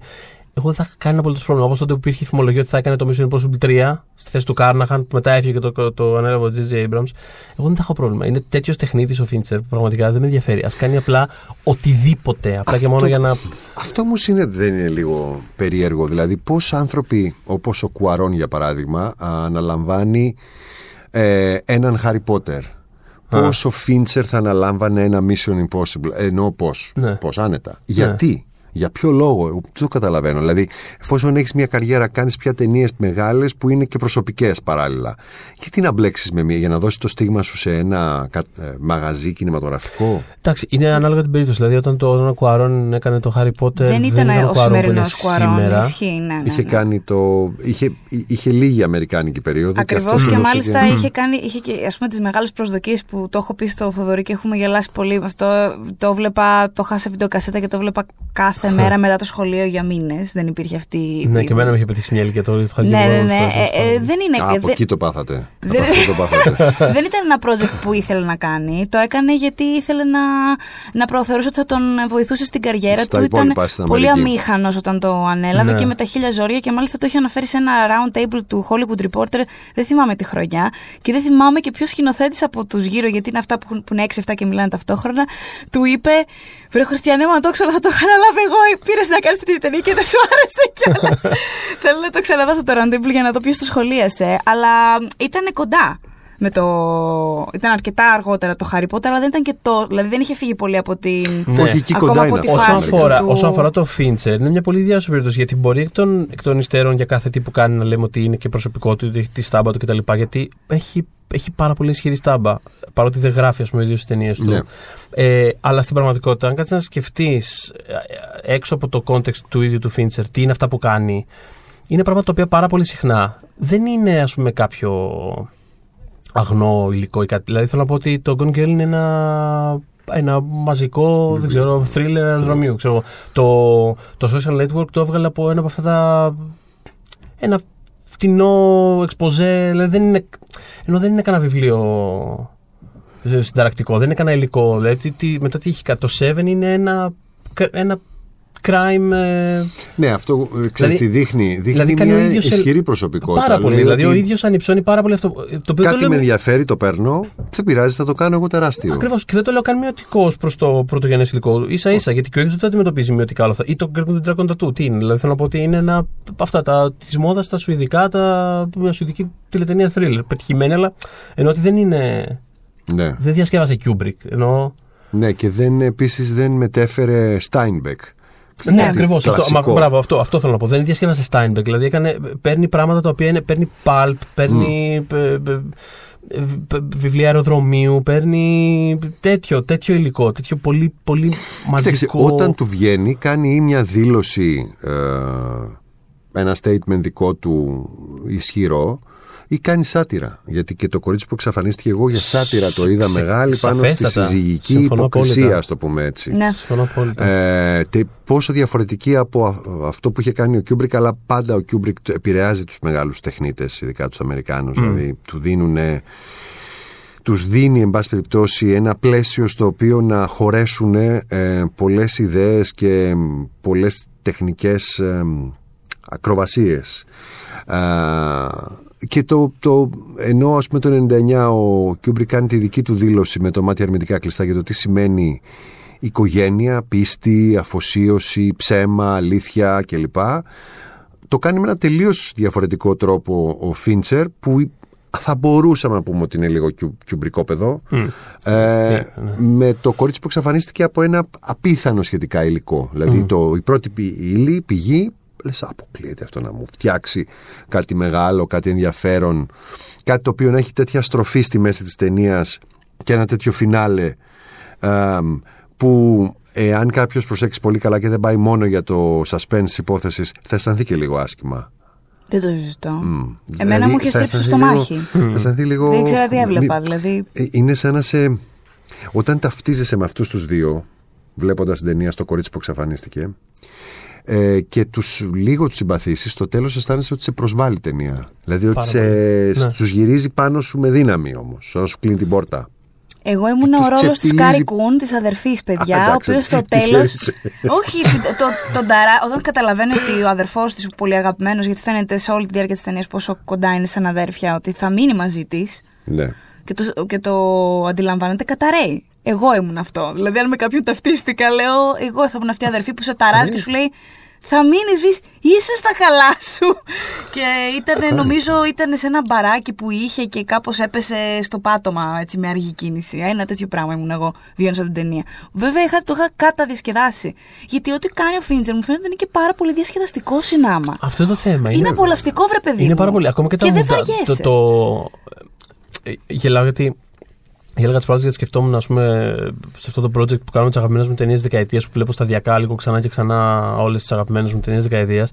Γέλαγα γιατί σκεφτόμουν ότι η κατακοινή παραδοχή, ας πούμε. Βασικά, πάω λίγο πιο πίσω σε αυτό. Είναι φοβερό ότι ο Φίντσερ έχει κάνει ε, για τρεις δεκαετίες τις οποίες έχει δουλέψει. Ε, μπορεί πολύ legit να πει κανείς ότι έχει κάνει μία ε, πολύ σπουδαία και σ- ταινία σημαία για το αμερικάνικο σινεμά της κάθε μία από αυτές τις δεκαετίες. Δηλαδή έχει κάνει το Fight Club στα 90s, έχει κάνει το Zodiac στα Zeros και έχει κάνει το Social Network στα 10. Σωστό, πάρα πολύ σωστό. Που ε, τέλος πάντων, το, το να προχωράς με αυτόν τον τρόπο και να κάνεις ταινίες οι οποίες δεν είναι κάτω το ίδιο πράγμα. Δηλαδή κάπως εξελίσσει και τη ματιά του και το, το πώς αντανακλά την κοινωνία. Δηλαδή πάντα λέει διαφορετικά πράγματα. Είναι ούτως ή άλλως φοβερό. Δεν μας είπες όμως εσύ για ποιο λόγο είσαι στο Instagram Dark, Dark Tyler; Ναι, και στο Instagram και στο Twitter και παντού. Ναι, γιατί, στο Instagram. ναι, ναι, ναι, γιατί, γιατί όταν είχα δει αυτή την ταινία, όπως είπα, την είχα δει 7 φορές. Πόσες φορές έχω χάσει το μέτρημα. Ήμουνα τότε 16, εντάξει, 16 χρονών. Είχες ταυτιστεί με κάτι από αυτά; Δεν εννοώ να σου Δεν είχα μιλήσει ταυτι- κάπως. αυτό- Αυτό αυτή- να ταυτιστείς. Αυτή είναι η ηρωνία του όλου πράγματος. Δηλαδή, ποιο με εξέλιξε ότι δεν, δηλαδή, δεν έχω στην πραγματικότητα τίποτα από αυτό το, το επιθετικό, το. Ξέρεις, το, Και το πολύ το masculine. πολύ ρε παιδί μου, masculine, ναι, το, ναι. Ή, ή το να έχεις αυτή την ε, διαρκή, ας πούμε, το, αυτό το διαρκές άγχος του ο αντρισμός δεν είναι αρκετός. Δηλαδή, Αυτό. Πώς άντρας Brad είμαι Pitt σήμερα; εννοείς- Του Brad Pitt εννοείς ή του Νόρτον. του Νόρτον, όπως Ναι. εκφράζεται μέσα, το, μέσα Α. από το alter ego αυτό τέλος πάντων. Ναι, γιατί ανάλογα. Ποιον, θέλει, ποιον επιλέγεις από τους δύο. Δηλαδή Ναι. θέλεις τον υπάλληλο του Ναι. Λάκη Λαζόπουλου που λένε τον τον υπαλληλάκι, Λιγκάκη τον, ε, ή θέλεις τον Μπραντ με την α, γούνα και με τα γυαλιά και το με οποίο κάτι πάντα, τα πολύχρωμα που πάντα γε- κάμισε. γέλασα πάρα πολύ τώρα. ε, Γενικότερα πάντα γέλαγα με το σημείο αυτό που, που είναι ο, ο Brad Pitt με τη γούνα, αυτή την ε, Ναι. φανταστική διζαϊνάτη ε, Πώς- που κατακεραυνώνει του, τους άντρες που έχουν πέσει θύματα της διαφήμισης και του στυλ και το ένα και το άλλο και Ναι. τα λέει, το λέει όλο αυτό το πολύ παθιασμένο κίνημα φορώντας αυτή την κατά τα άλλα fabulous γούνα. Φορώντας και επίσης και κάτι που κάμισα που το πιο ελαφρύ χρώμα είναι ροδακινή, ξέρεις Ναι, τι ναι, εννοώ, Ναι, δηλαδή. μα, μα, μα Ε, γι' αυτό και είναι ένα hint για τη σάτυρα, για τη παιδί μου σάτυρα, αυτό. ναι, ναι. Γιατί δεν μπορεί αυτός ο άνθρωπος να σου μιλάει έτσι και να είναι. Ε, σε έχεις δει. Δηλαδή η απάντηση στον Ξέρεις Brad γιατί. Pitt είναι. γιατί είναι σίγουρος ότι είναι ο πιο άντρας από όλους. Οπότε δεν έχει καμία σημασία. Αυτό το βάζει για να ξεχωρίζει το πλήθος. Ναι. Δεν το βάζει επειδή είναι θύμα της διαφήμισης, επειδή θα του πει ε, ο Ντιόρι, ο Γκούτσι τι θα βάλει, ή τι εσόρουχο θα, ε, θα, θα μικρύνει. Το ονειρεύτηκε. Όχι, Που- το είδες το- Ναι, ότι παιδιά, εγώ δεν έχω θέματα. Εγώ έτσι. Εγώ είμαι- και σακί έτσι να είμαι, βάλω. αυτή τη Έτσι είμαι. γούνα, ναι. Ε, οπότε ναι, δεν ξέρω ας πούμε, ακριβώς τι ήταν. Ήταν, φαντάζομαι, ότι ο- ως ο, ως ο ήρωας αυτής της ταινίας η οποία μου είχε αρέσει πάρα πάρα πάρα πολύ από την πρώτη στιγμή για λόγους οι οποίοι αλλάζανε στη διάρκεια των χρόνων. Κάπως εξελισσόταν και η ταινία μέσα μου. Μμ. Ε, αλλά ήταν, ήταν μια, γεν- μια ταινία η οποία κάπως με σημάδεψε από ένα σκηνοθέτη ο οποίος με σημάδεψε. Δηλαδή είναι ο σκηνοθέτης, είναι ο σκηνοθέτης μου. Είναι ο Μμ. σκηνοθέτης της, της γενιάς μου. Ή ο, ο δικός μου, πώς να το πω. είναι ο σκηνοθέτης της ζωής μου, κατά κάποιο τρόπο. Το θέμα επίσης είναι ότι επειδή την ξαναείδα την ταινία πρόσφατα, έτσι. Πώς σας φάνηκε; Εγώ Εξίσου καλή; σε πρώτη φάση ε, ε, ήταν λίγο struggle. ναι. Γιατί τη Θα σου θυμόσουν. πω, για- όχι γι' αυτό, αλλά γιατί είμαι πολύ διαφορετική από όταν την είδα για πρώτη φορά. Την είχα δει όταν είχε βγει στους κινηματογράφους κιόλας. Είχα πάει με την αδερφή μου και ήμουνα, κάτσε, με 31, ήμουνα 11. Μμ. Έτσι. Ω, πολύ πολύ μικρή. Ακατάλληλη ταινία, την είδες. Ναι, ναι, ε, η αδερφή μου περνάει 8 χρόνια και γενικότερα ήταν ο τρόπος που έμπαινα σε διάφορα πράγματα. η καλή μου η αδερφή. Σε κράταγε έτσι και μπαίνατε, ναι. Επίσης τον Πειραιά δεν κοιτάγανε και τόσο πολύ, όπως τα ξέρεις πόσο χρόνο. δηλαδή αργήσαν πολύ στον Πειραιά να εφαρμόσουν. Μην το λες αυτό, έχω δύο παραδείγματα να σου πω. Ο, Σε σε ποιο; ένα ελληνικό soft ερώτικα τύπου τώρα. Πώς τα λέγανε τώρα αυτό, κορίτσι και το άλογο, πώς τα λέγανε αυτά. τα, Ναι. αυτό. Θυμάμαι μία παρέα του αδερφού μου, εγώ ήμουν πολύ πιο μικρός. Και να είναι ο αδερφός μου και να με έχει πιάσει έτσι από τους ώμους μπροστά στο, στο ταμείο και να λέει ε, Το παιδί μπαίνει. Ναι. Και του λέει αυτή, γιατί μπαίνεις εσύ; Για να μου δείξεις ταυτότητα. ε, ταυτότητα λέει δεν έχω. Ε, ε, και σας παρακαλώ, λέει, φύγετε τώρα. Μην καλέσω την αστυνομία σε ένα θερινό τότε. Μμμ. Και επίσης θυμάμαι ότι το μεγάλο μου αποθυμένο ήταν το Jesus Christ Superstar. Μμ, μμ. Που επειδή ήμουν, ξέρω εγώ, 11-12, δεν Ναι. θυμάμαι 10, δεν έμπαινα με τίποτα και ήταν από 13. Α, δεν με τώρα. βάζανε με τίποτα κερατά. Όχι. Δηλαδή ποτέ δεν με αφήσαν να μπω να δω αυτό το έργο. Γι' αυτό και είναι το πρώτο βινίλιο που έχω αγοράσει ποτέ, το soundtrack. Εγώ Το τα, έδειξες. εγώ τα, Καταλάβει τα, αυτό. τα προσπέρασα πάρα πολλά από αυτά τέλος πάντων. Τα... Είχες μέσον καλό, Είχα μπράβο. πολύ καλό μέσο. Οπότε, εγώ όταν είδα αυτή την ταινία, όλη αυτή η ταινία ήταν ε, ουσιαστικά αφύπνιση. Δηλαδή, αυτό που μου φώναζε, αυτό εισέπραξα. Ότι ο κόσμος μας είναι έτσι και είμαστε γρανάζια σε μια μηχανή. Εγώ, αυ- εγώ αυτό εξέλαβα. Όπως και στην περίπτωση του Θοδωρή με τα χρόνια. Δεν την έχω δει πάρα πολλές φορές αυτή την ταινία. Δεν την έχω δει όπως- όσο ο Θοδωρής. Τρει-τέσσερι φορές είναι. Ε, στην εφηβεία μου ένιωθα λίγο στα κομμάτια της βίας, όχι, έχω, έχω πολύ γερό στο μάχη με τη βία και τα αίματα και όλα αυτά, ένιωθα ότι η ταινία ενδίδει λίγο παραπάνω σε αυτό το mentality από ότι θα ήθελα. Ε, οπότε ε, εκεί είχα μια ανισορροπία, δεν ήξερα...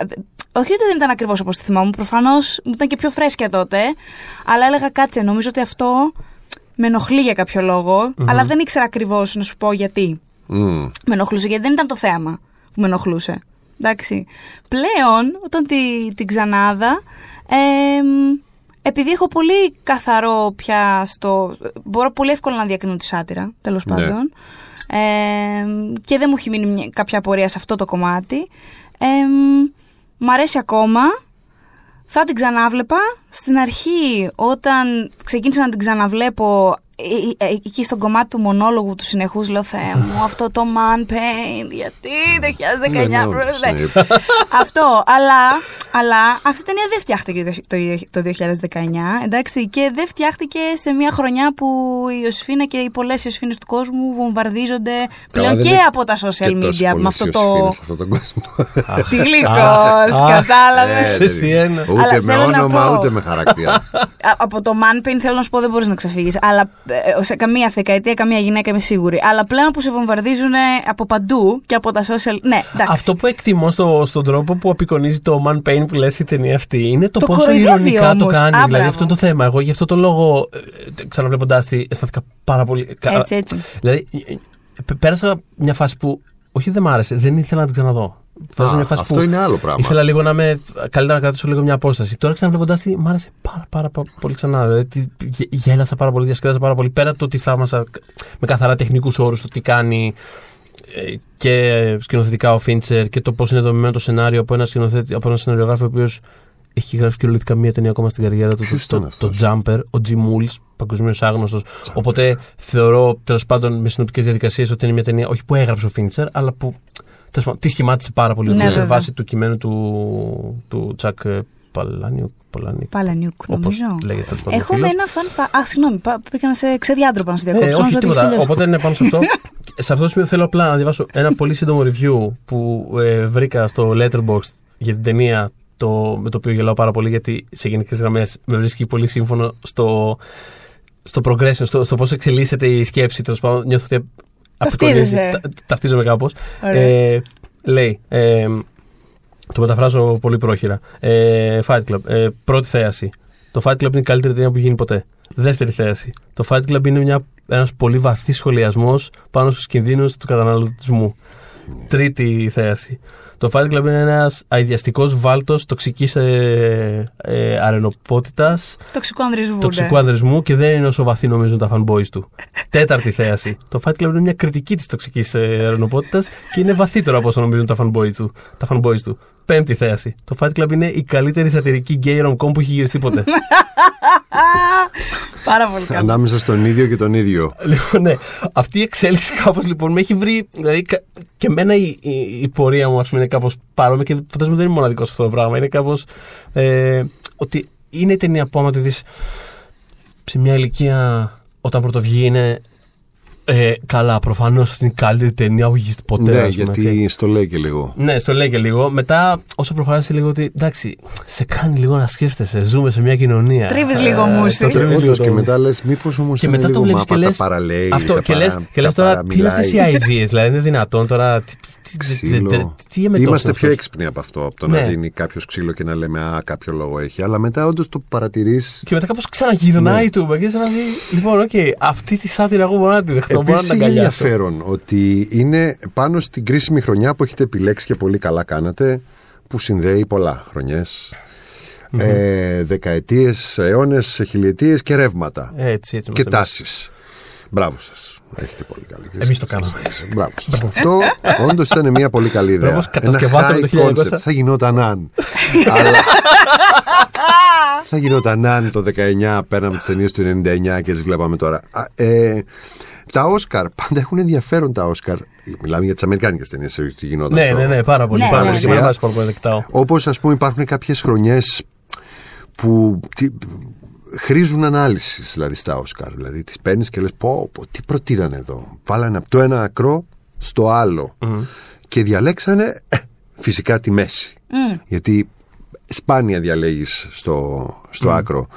Ε, οι καλές ταινίες, αν θυμάμαι, του 99 αμερικάνικες, Οσκαρικά μιλώντας, ας πούμε, ή που γενικότερα. θα, ναι, που θα μπορούσε να είναι στα Όσκαρ Οκ. και που, που και να ήταν λίγο. Να θυμίσουμε είναι... ότι το Fight Club ήταν στα Όσκαρ γιατί προτάθηκε για Όσκαρ ηχητικού μοντάζ. Ναι. Ναι. Καλά, αυτό το θυμάμαι γιατί είχε πάρα πολύ πλάκα. Το έχουμε κάνει πάρα πολύ πλάκα μεταξύ μας. Γιατί Τι, υπήρχε- στην αφίσα Όχι, υποψήφια γιατί ό- υπάρχει ένας Α, οκ. κριτικός Ναι, ναι. κινηματογράφος στην Ελλάδα, ο οποίος κρίνει ταινίες βάσει των Όσκαρ και μόνο. Ναι. Δηλαδή, αν τα Όσκαρ πούνε. Θα πει. «Ε, ε, ε, φυσικά. Αν τα Όσκαρ δεν πούνε. Φυσικά και δεν, διότι τα Όσκαρ δεν. Και είχε λέτε, ρε γράψει στην παιδιά, κριτική του αλήθεια. που της συχάθηκε την ταινία, ωραίοι ήχοι.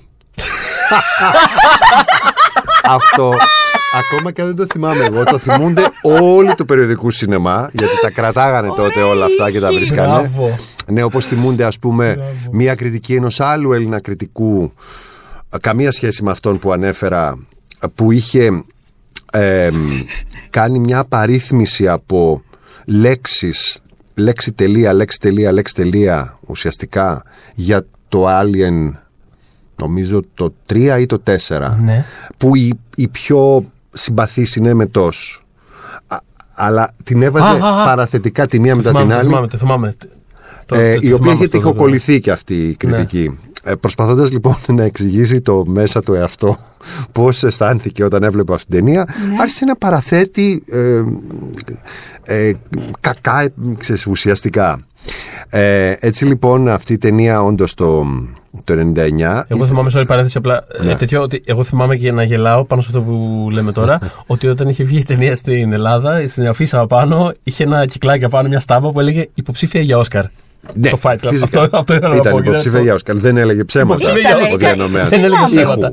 Ήχου, Ε, ήχου, Ωραία- ήχου, ήχου. Ωραίοι ήχοι. Ωραία. είχε. Ωραία ήχη. Αυτό ξέρεις τι μου θυμίζει. Αυτό που σου είπα τις προάλλες.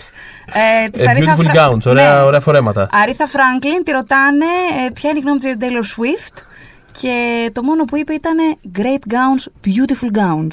Αυτό. Ήταν λίγο Οπότε- κακιά ισχωρεμένη. Μεγάλη Ε, φωνή. ήταν λιγουλάκι. Αλλά με τις γυναίκες δεν Οπότε, τα πήγαινε καλά. Αυτό ήταν το beautiful gowns του David Fincher. Ναι, ναι, ναι, ε, ήταν ωραία. είχε. Καταλαβαίνετε γιατί δεν έγινε ποτέ βιογραφία της Αριθά Φράγκελ. Τι να βάλουν στην Δεν ταινία; έβρισκε ποτέ καμία τόσο όμορφη Εγώ το και βρίσκω τόσο συναρπαστικό αυτό πάντως. Εγώ φωνάρα θα το όσο έβλεπα και αυτό. η ίδια. Δηλαδή νομίζω ότι κάποια στιγμή ήθελε τη Χάλι Μπέρι.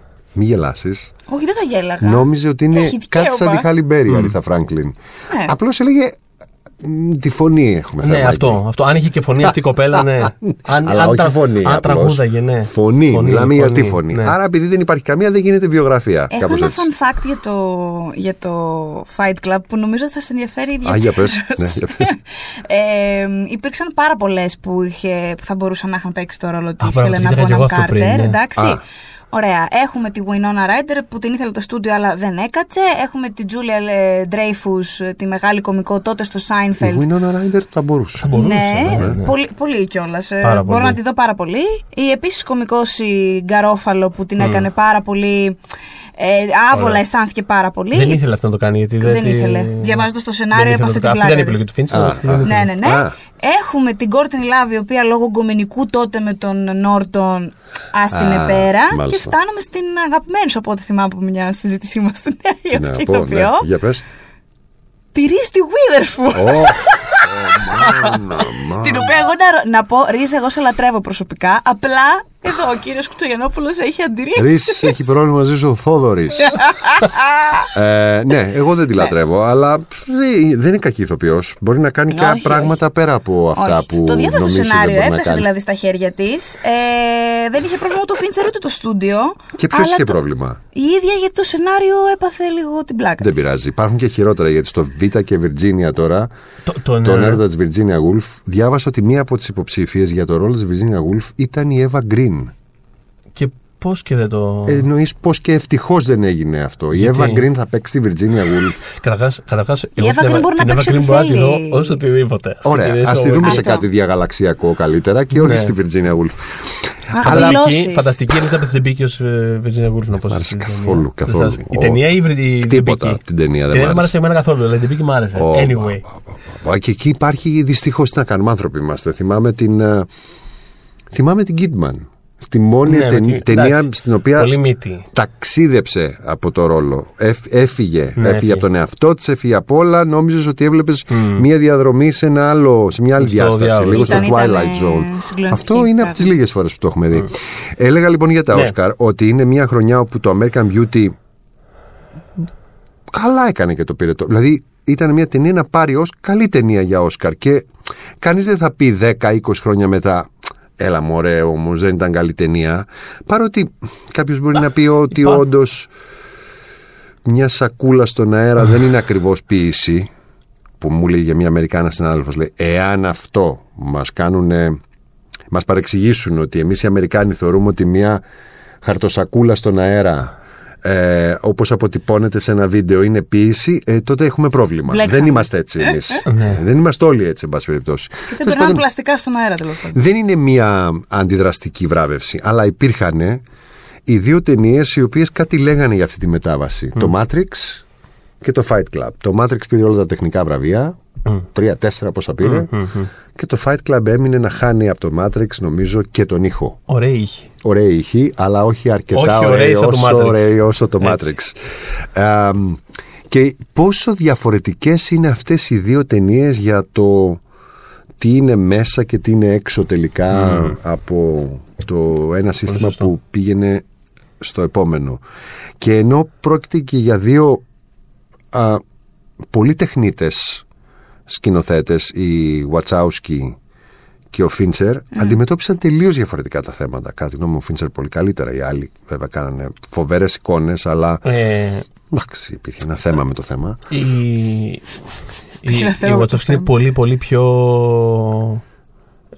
νιώθω ότι είναι πολύ πιο συναισθηματικό το, το σινεμά του με έναν τρόπο που του Fincher δεν ήταν ούτε θα γίνει ποτέ είναι πολύ πιο Είναι πιο ψυχρός αποθεσιοποιημένο. πολύ πιο δεν, δεν το λέω αρνητικά ή κάτι είναι το, Πάντως, το σινεμά του είναι επηρεαζόμενοι από το Fight Club, οι Βατσόφσκι ε, αγκάλιασαν τον ιστορικό εαυτό τους και άλλαξαν φίλο, όπως αποδεικνύει ο 21ο αιώνα. αυτό υπάρχει ναι ε, ε, Ενώ ο υπάρχουν- Φίντσερ συνέχισε μια καριέρα ε, σε μεγαλύτερη απόσταση από τα θέματα του. Βρίσκω. Πάντα.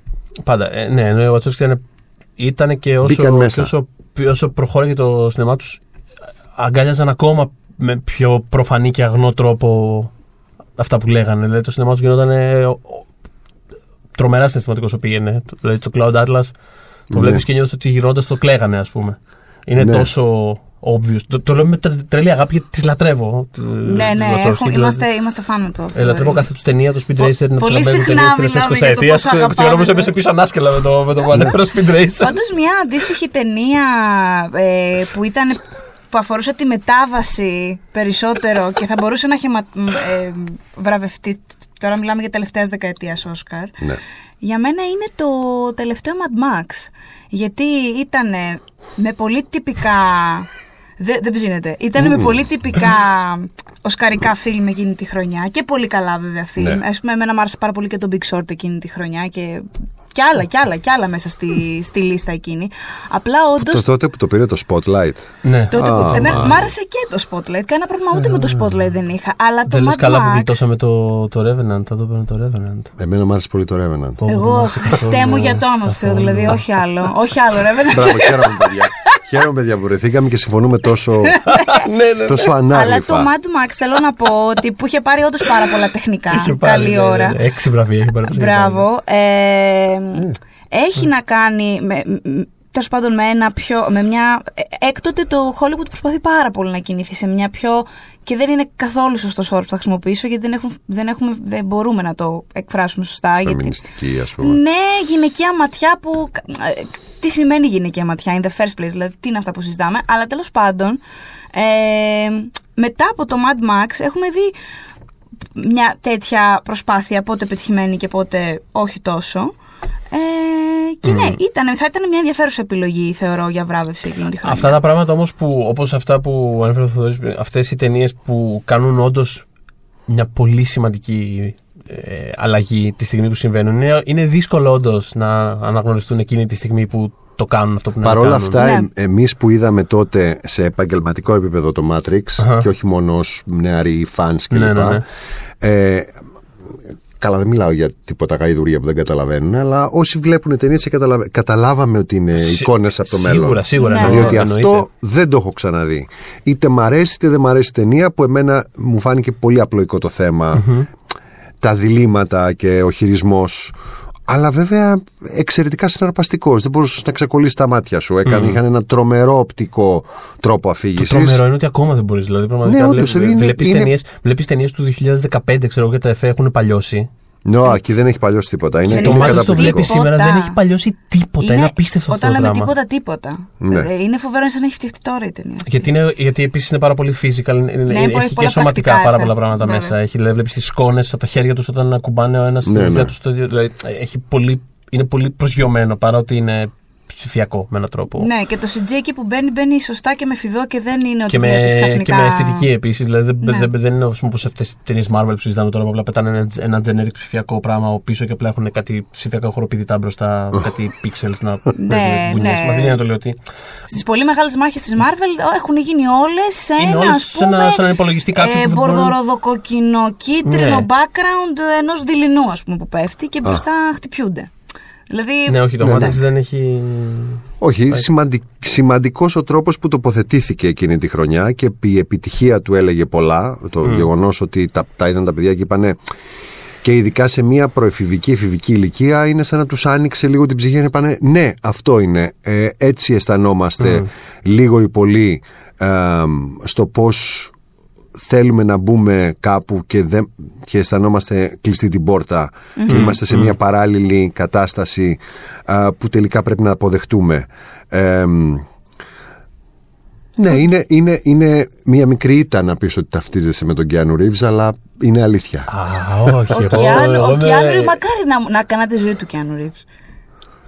Θα ήθελα. Ποια είναι η ζωή του Κιάνου Ρίβς; Είχε- Λοιπόν, Ε, καταρχάς ναι, Σ' αρέσει έχει το μυστήριο, δεν ξέρουμε τι κάνει ο Κιάνου Ρίβς. Αυτό, καταρχάς. Έτσι. Σ' αυτό. αρέσει το μυστήριο, Και ναι. επίσης είναι τόσο πια low profile και τόσο αγαπητός σε όλους κατά τα Συμπαθέστατος φαινόμενα άνθρωπος. που πραγματικά αυτ- θα ήθελα αυτή. Αν ήμουν ηθοποιός, θέλω να σου πω στο Hollywood, γιατί να μην έχω αυτή τη φήμη του άκακου, πανέμορφου, δηλαδή εξωγήινου. Γιατί δεν ανθρώπου. παίζει καλά ο Κακομύρης.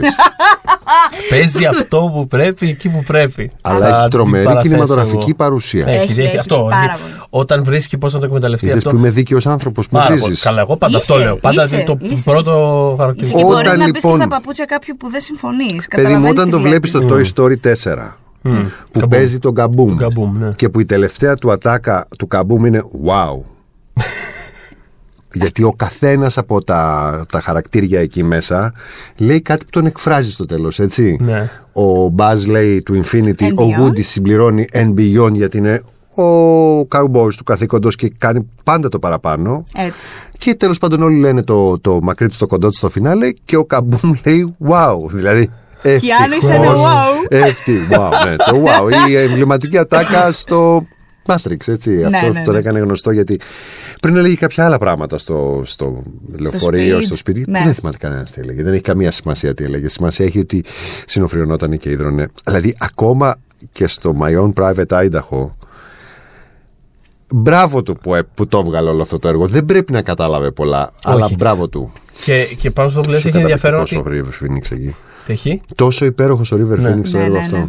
Ε, α- αλλά για τον Κιάνο έχει ενδιαφέρον ότι αυτό, ότι ο, ο τωρινός, ας πούμε, ο- δηλαδή είναι φοβερό για τον Κιάνο ότι κάθε 10-15 χρόνια επανέρχεται με κάποιο άλλο εμβληματικό. Εκεί που Αλλά με νομίζεις- την ίδια εκεί φάτσα. που νομίζεις- ναι, αλλά εκεί που νομίζω ότι έχει τελειώσει. ναι. Τελείωσε πια αυτός ο άνθρωπος. Δεν θα το ξαναδούμε, δεν θα ξανασχοληθούμε μαζί του. Ξαφνικά επανέρχεται και με κάτι καινούριο, ας πούμε, κάπως iconic. Δηλαδή τώρα με τον John Wick Ναι. έχει ενδιαφέρον ότι. Δεν κάνει είναι, απλά comeback αυτός ο άνθρωπος. είναι ένα. Κάνει, μιλάμε, φεύγει και, και έρχεται στη- στη βαρά. Δηλαδή ήρθα πάλι. Δεν ξέρω αν με ξέχασες, αλλά here I fucking am. Ναι. Αλλά στο John Wick έχει ενδιαφέρον ότι είναι ουσιαστικά σαν ένας σιωπηλό. Είναι σαν ένας Buster Keaton με της δράσης. Είναι ένας σιωπηλός ήρωας τελείως. Δεν έχει σημασία καν. Δεν μπορώ να φέρω στο μυαλό μου ατάκα το την ταινία. Είναι απλά. Εντάξει, τώρα το λες και εσύ λες και έχει εφεύρει την πυρίτιδα. Όχι, ο δεν έχει Clint εφεύρει. Eastwood έκανε καριέρα με το να μην λέει τίποτα. Καλά, εννοείται, εννοείται. Απλά το λέω σε βάση αυτού που λες ότι δεν θυμόμαστε, ας πούμε, ότι η δύναμή του είναι αυτή. Είναι καθαρά μιας Ναι. έκφρασης και μιας παρουσίας. ναι, δεν αυτό είναι, είναι σίγουρο, Δεν ναι. είναι το πώς μιλάω, το πώς Τα- το λέω. ξέρει, κάτι. είναι έξυπνο παιδί. Αυτό έτσι. είναι. Μπορεί να φαίνεται χαζός έχει μερικές παίξει φορές στην ένα ρόλο- οθόνη. Sorry. Ω, παρακαλώ, αλλά- δεν. Και έχει ένα, έχει, έχει ένα ρόλο χτισμένο πάνω σε κόνσεπτ ας πούμε κίνησης και χορογραφίας που βγάλανε το μυαλό τους δύο stuntmen ας πούμε. Μμ. Μμ. Αυτό θα κάνω. Δεν χρειάζεται ούτε να μιλάμε, ούτε να συζητάμε, ούτε τίποτα. Ναι, για το Μιλώντας βι- για αναίτια πανέμορφους ανθρώπους. Αναίτια πανέμορφους. Ναι, που, που το, το αναφέρει, τον αναφέρει κάπως έτσι και το ίδιο το Fight Club μέσα. Ο Τζάρετ Λέτο στην ταινία; Ο Ξανθός. Ναι, είναι, το θέλω να καταστρέψω κάτι όμορφο. Θέλω να καταστρέψω κάτι Είναι το όμορφο. όμορφο που καταστράφηκε. Και Ναι. αρχίζει και πλακώνει το Είναι Λέτο. ο μόνος νομίζω που αυτό που είναι ο Τζάρετ Λέτο που τον έχω δει από κοντά και λίγο κάθεσαι και τον κοιτάζεις. Αχ, για λίγο πες μου. υπνοτίζεσαι από αυτό Ναι. το πορσελάνινο. Να ξέρεις, μπορεί να τον είπα ανέτεια πανέμορφο, αλλά δεν είμαι απαραίτητα και φαν. Δηλαδή δεν έχω feelings για τον Τζάρετ Λέτο με αυτή την έννοια. Τον θεωρώ καλό ηθοποιό, τον θεωρώ μια χαρά μουσικό. Καλό Όλα μια ηθοποιό χαρά. δεν ξέρουμε αν είναι ιδιαίτερα. Απλώς έκανε Ε, ένα μα καλός καταπληκτικό ρόλο. Αυτός ο ρόλος Τον που του έδωσε το ενσάρκωσε Όσκαρ καλά. ήταν σούπερ. Επίσης θέλω να ξέρεις ότι έπαιζε Επίσης στο το My Mr. Shop Nobody, αυτό δεν ήταν. Το; Το Mr. Nobody δεν ήταν του Βαντορμαέλ. Αυτή η αφόρητη Τόσο. ταινία; Το Όσκαρ του Jared Leto. Όχι, όχι, το Mr. Nobody δεν ήταν του Ζακό Βαντορμαέλ. Δεν Μία το- τρίωρη ταινία. Έχει- Είναι από τις πιο αφόρητες ταινίες που υπάρχουν. Ο ρόλος του είναι... Είναι- ό,τι πιο επώδυνο μπορεί κανείς να φανταστεί σε ένα πολύ φιλόδοξο πράγμα που είχαμε δει σε ένα φεστιβάλ. Νομίζω λεγόταν Mr. Nobody. Δεν, επίσης δεν τον έχω δει ως Τσάπμαν, ήταν αυτός που είχε ε, πυροβολήσει Ναι, τον ναι, ναι. Λένον. Τσάπμαν, Που είχε ναι. πάρει πάρα πολλά κιλά, Ναι, ναι, που είχε ναι. αλλάξει, είχε παραμορφωθεί. Το αντίθετο από το Όσκαρ του. Και είχε πει να μην το, να μην- ότι συμβουλεύει άλλους τοπίους που τον ρωτάνε για ε, το, το να πάρουν κιλά. Ναι. Ε, το ένα πράγμα που δεν θα ξανάκανε. Ναι, δεν τρώει Γιατί- επίσης. Έχουμε φάει μαζί ενώ στο ίδιο μεγάλο τραπέζι. Δεν τρώει κρέας, δεν τρώει βούτυρα, δεν τρώει αυτό. Πήγε του σερβιρα ένα πιάτο, έτρεχε στην κουζίνα να βρει κάτι που να είναι χόρτα ή φύτρες ή τόφου ή κάτι τέτοιο. Ε, εγώ η- Αγκαλιαζόταν. η- Τέλος πάντων, είναι Εγώ- ένα εγώ- πράγμα πάντως που πολύ σωστά, sorry, ο Φίντσερ μέσα στην ταινία λέει αυτόν θα πάρω για να του καταστρέψω τη μουρή. Ναι. Γιατί αυτή η μουρή είναι για Relatable. καταστροφή. Α, Δεν και υπάρχει κανένα ψεγάδι. Δεν είναι λίγο Τόσο. και τα μάτια του που είναι σαν, σαν φωτεινά κουμπιά. Α. Έτσι, φυτεμένα σαν, σαν πορσελάνη κούκλα. Βάζεις μπαμ τα βάζεις μέσα αυτά και κοιτάνε με αυτόν τον τρόπο έτσι ορθάνυχτα. Είναι creepy ο άνθρωπος λίγο. Μια χαρά παιδί δεν ξέρω αλλά το original effect του ξύλου στο πρόσωπό του δεν το είδαμε ποτέ. Γιατί ήταν εκεί που είπε το στούντιο, ξέρεις κάτι, μέχρι εδώ ήσουν Φίντζερ. Αυτό δεν θα το δείξουμε. Γιατί το prosthetic που του είχαν βάλει στη μύτη ε, ήταν κυριολεκτικά η μύτη του κομμένη στη μέση με ένα τεράστιο κενό. Ήταν τόσο αποθητικό που τον απέφευγε εκείνη τη μέρε των γυρισμάτων και το συνεργείο. τον αποστρέφονταν. Ε, οπότε ναι, αυτό όντως υπάρχει ένα κάτι το οποίο είναι κάπως έτσι, αλλά δεν το. Τα κοντινά πλάνα δεν τα ξεφορτώθηκαν, είναι κάπου σε Εντάξει. κάποιο σιρτάρι, φαντάζομαι. Ντουλάπι ή δεν ξέρω τι. Οπότε σου λέει θέλω να σπάσω κάτι πολύ όμορφο, αλλά όχι Ναι. τόσο πολύ να μπορούν να. Μην το σπάσω τόσο πολύ. Μην του σπάσω τόσο πολύ. Ναι, ναι, ναι. Όχι, το έχει πει ότι όντως δεν τον κοιτάγανε. Συμπροταγωνιστέ, τον Μπράτο Πίτ Δεν δεν, δεν, βλέπεσαι. δεν τον πολύ κοιτάγανε. Ναι, προσπαθούσαν να τον αποφύγουν. Τέλος πάντων, ε, αυτά. Αυτά σε γενικές γραμμές. Εγώ θέλω απλά. Είναι κάτι που εδώ και λίγη ώρα θέλω να το θυμάμαι πάνω σε αυτό που λέμε το, το, το timing της. Μάλλον όχι το timing, το, το πώς ας πούμε την, ε, ανα, το, το πώς αναγνώστηκε η ταινία την εποχή της, το πώς την είδαν κτλ. Ε, Η ανάμνηση που ε, ε, φέρνω πάντα είναι ε, εκείνη τη χρονιά της πρεμιέρας Ναι. δεν είχε παιχτεί ταινία, αλλά είχε έρθει καλεσμένος ο Τόμ Τίκβερ ναι. Ε, που το είχαν κάνει αφιέρωμα στις ταινίες του γιατί είχε βγάλει τότε την περίπτωση και τον πολεμιστή. Ναι. Ναι. Τελείως.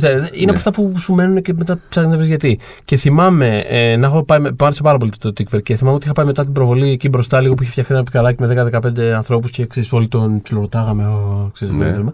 Και θυμάμαι να τον ρωτάμε ε, ποια, τι ταινία του άρεσε πάρα πολύ ας πούμε, αυτό το καιρό και αυτός να αρχίσει να μιλάει για το Fight Club, πόσο πολύ του άρεσε. Α, του άρεσε. Για πάρα πολλή ώρα να, να μιλάει με θαυμασμό για το Fight Club και τον θυμάμαι χαρακτηριστικά να λέει ότι ε, όχι το Fight Club ε, που κάνουν όλοι. Ξύλο. Fight Club rules, man. Ναι. Not like that. Ε, το βγάλε κατευθείαν ότι. Κάπως, αναγνωρί, ε, κάπως αναγνώρισε κατευθείαν ότι υπάρχει προφανώς αυτή η ας πούμε πιο προφανής ας πούμε, προσέγγιση της Η ανάγνωση ταινίας. αυτή, Ναι. ναι. ναι, ναι, ότι προφανώς ναι, okay, υπάρχει. Ναι, οι περισσότεροι βλέποντας αυτή τη στιγμή ένα τέτοιο πράγμα εισπράττουν. Αλλά θέλω να μιλήσουμε για κάτι άλλο. Και κάπως αυτό μου βοήθησε από την πρώτη στιγμή ότι.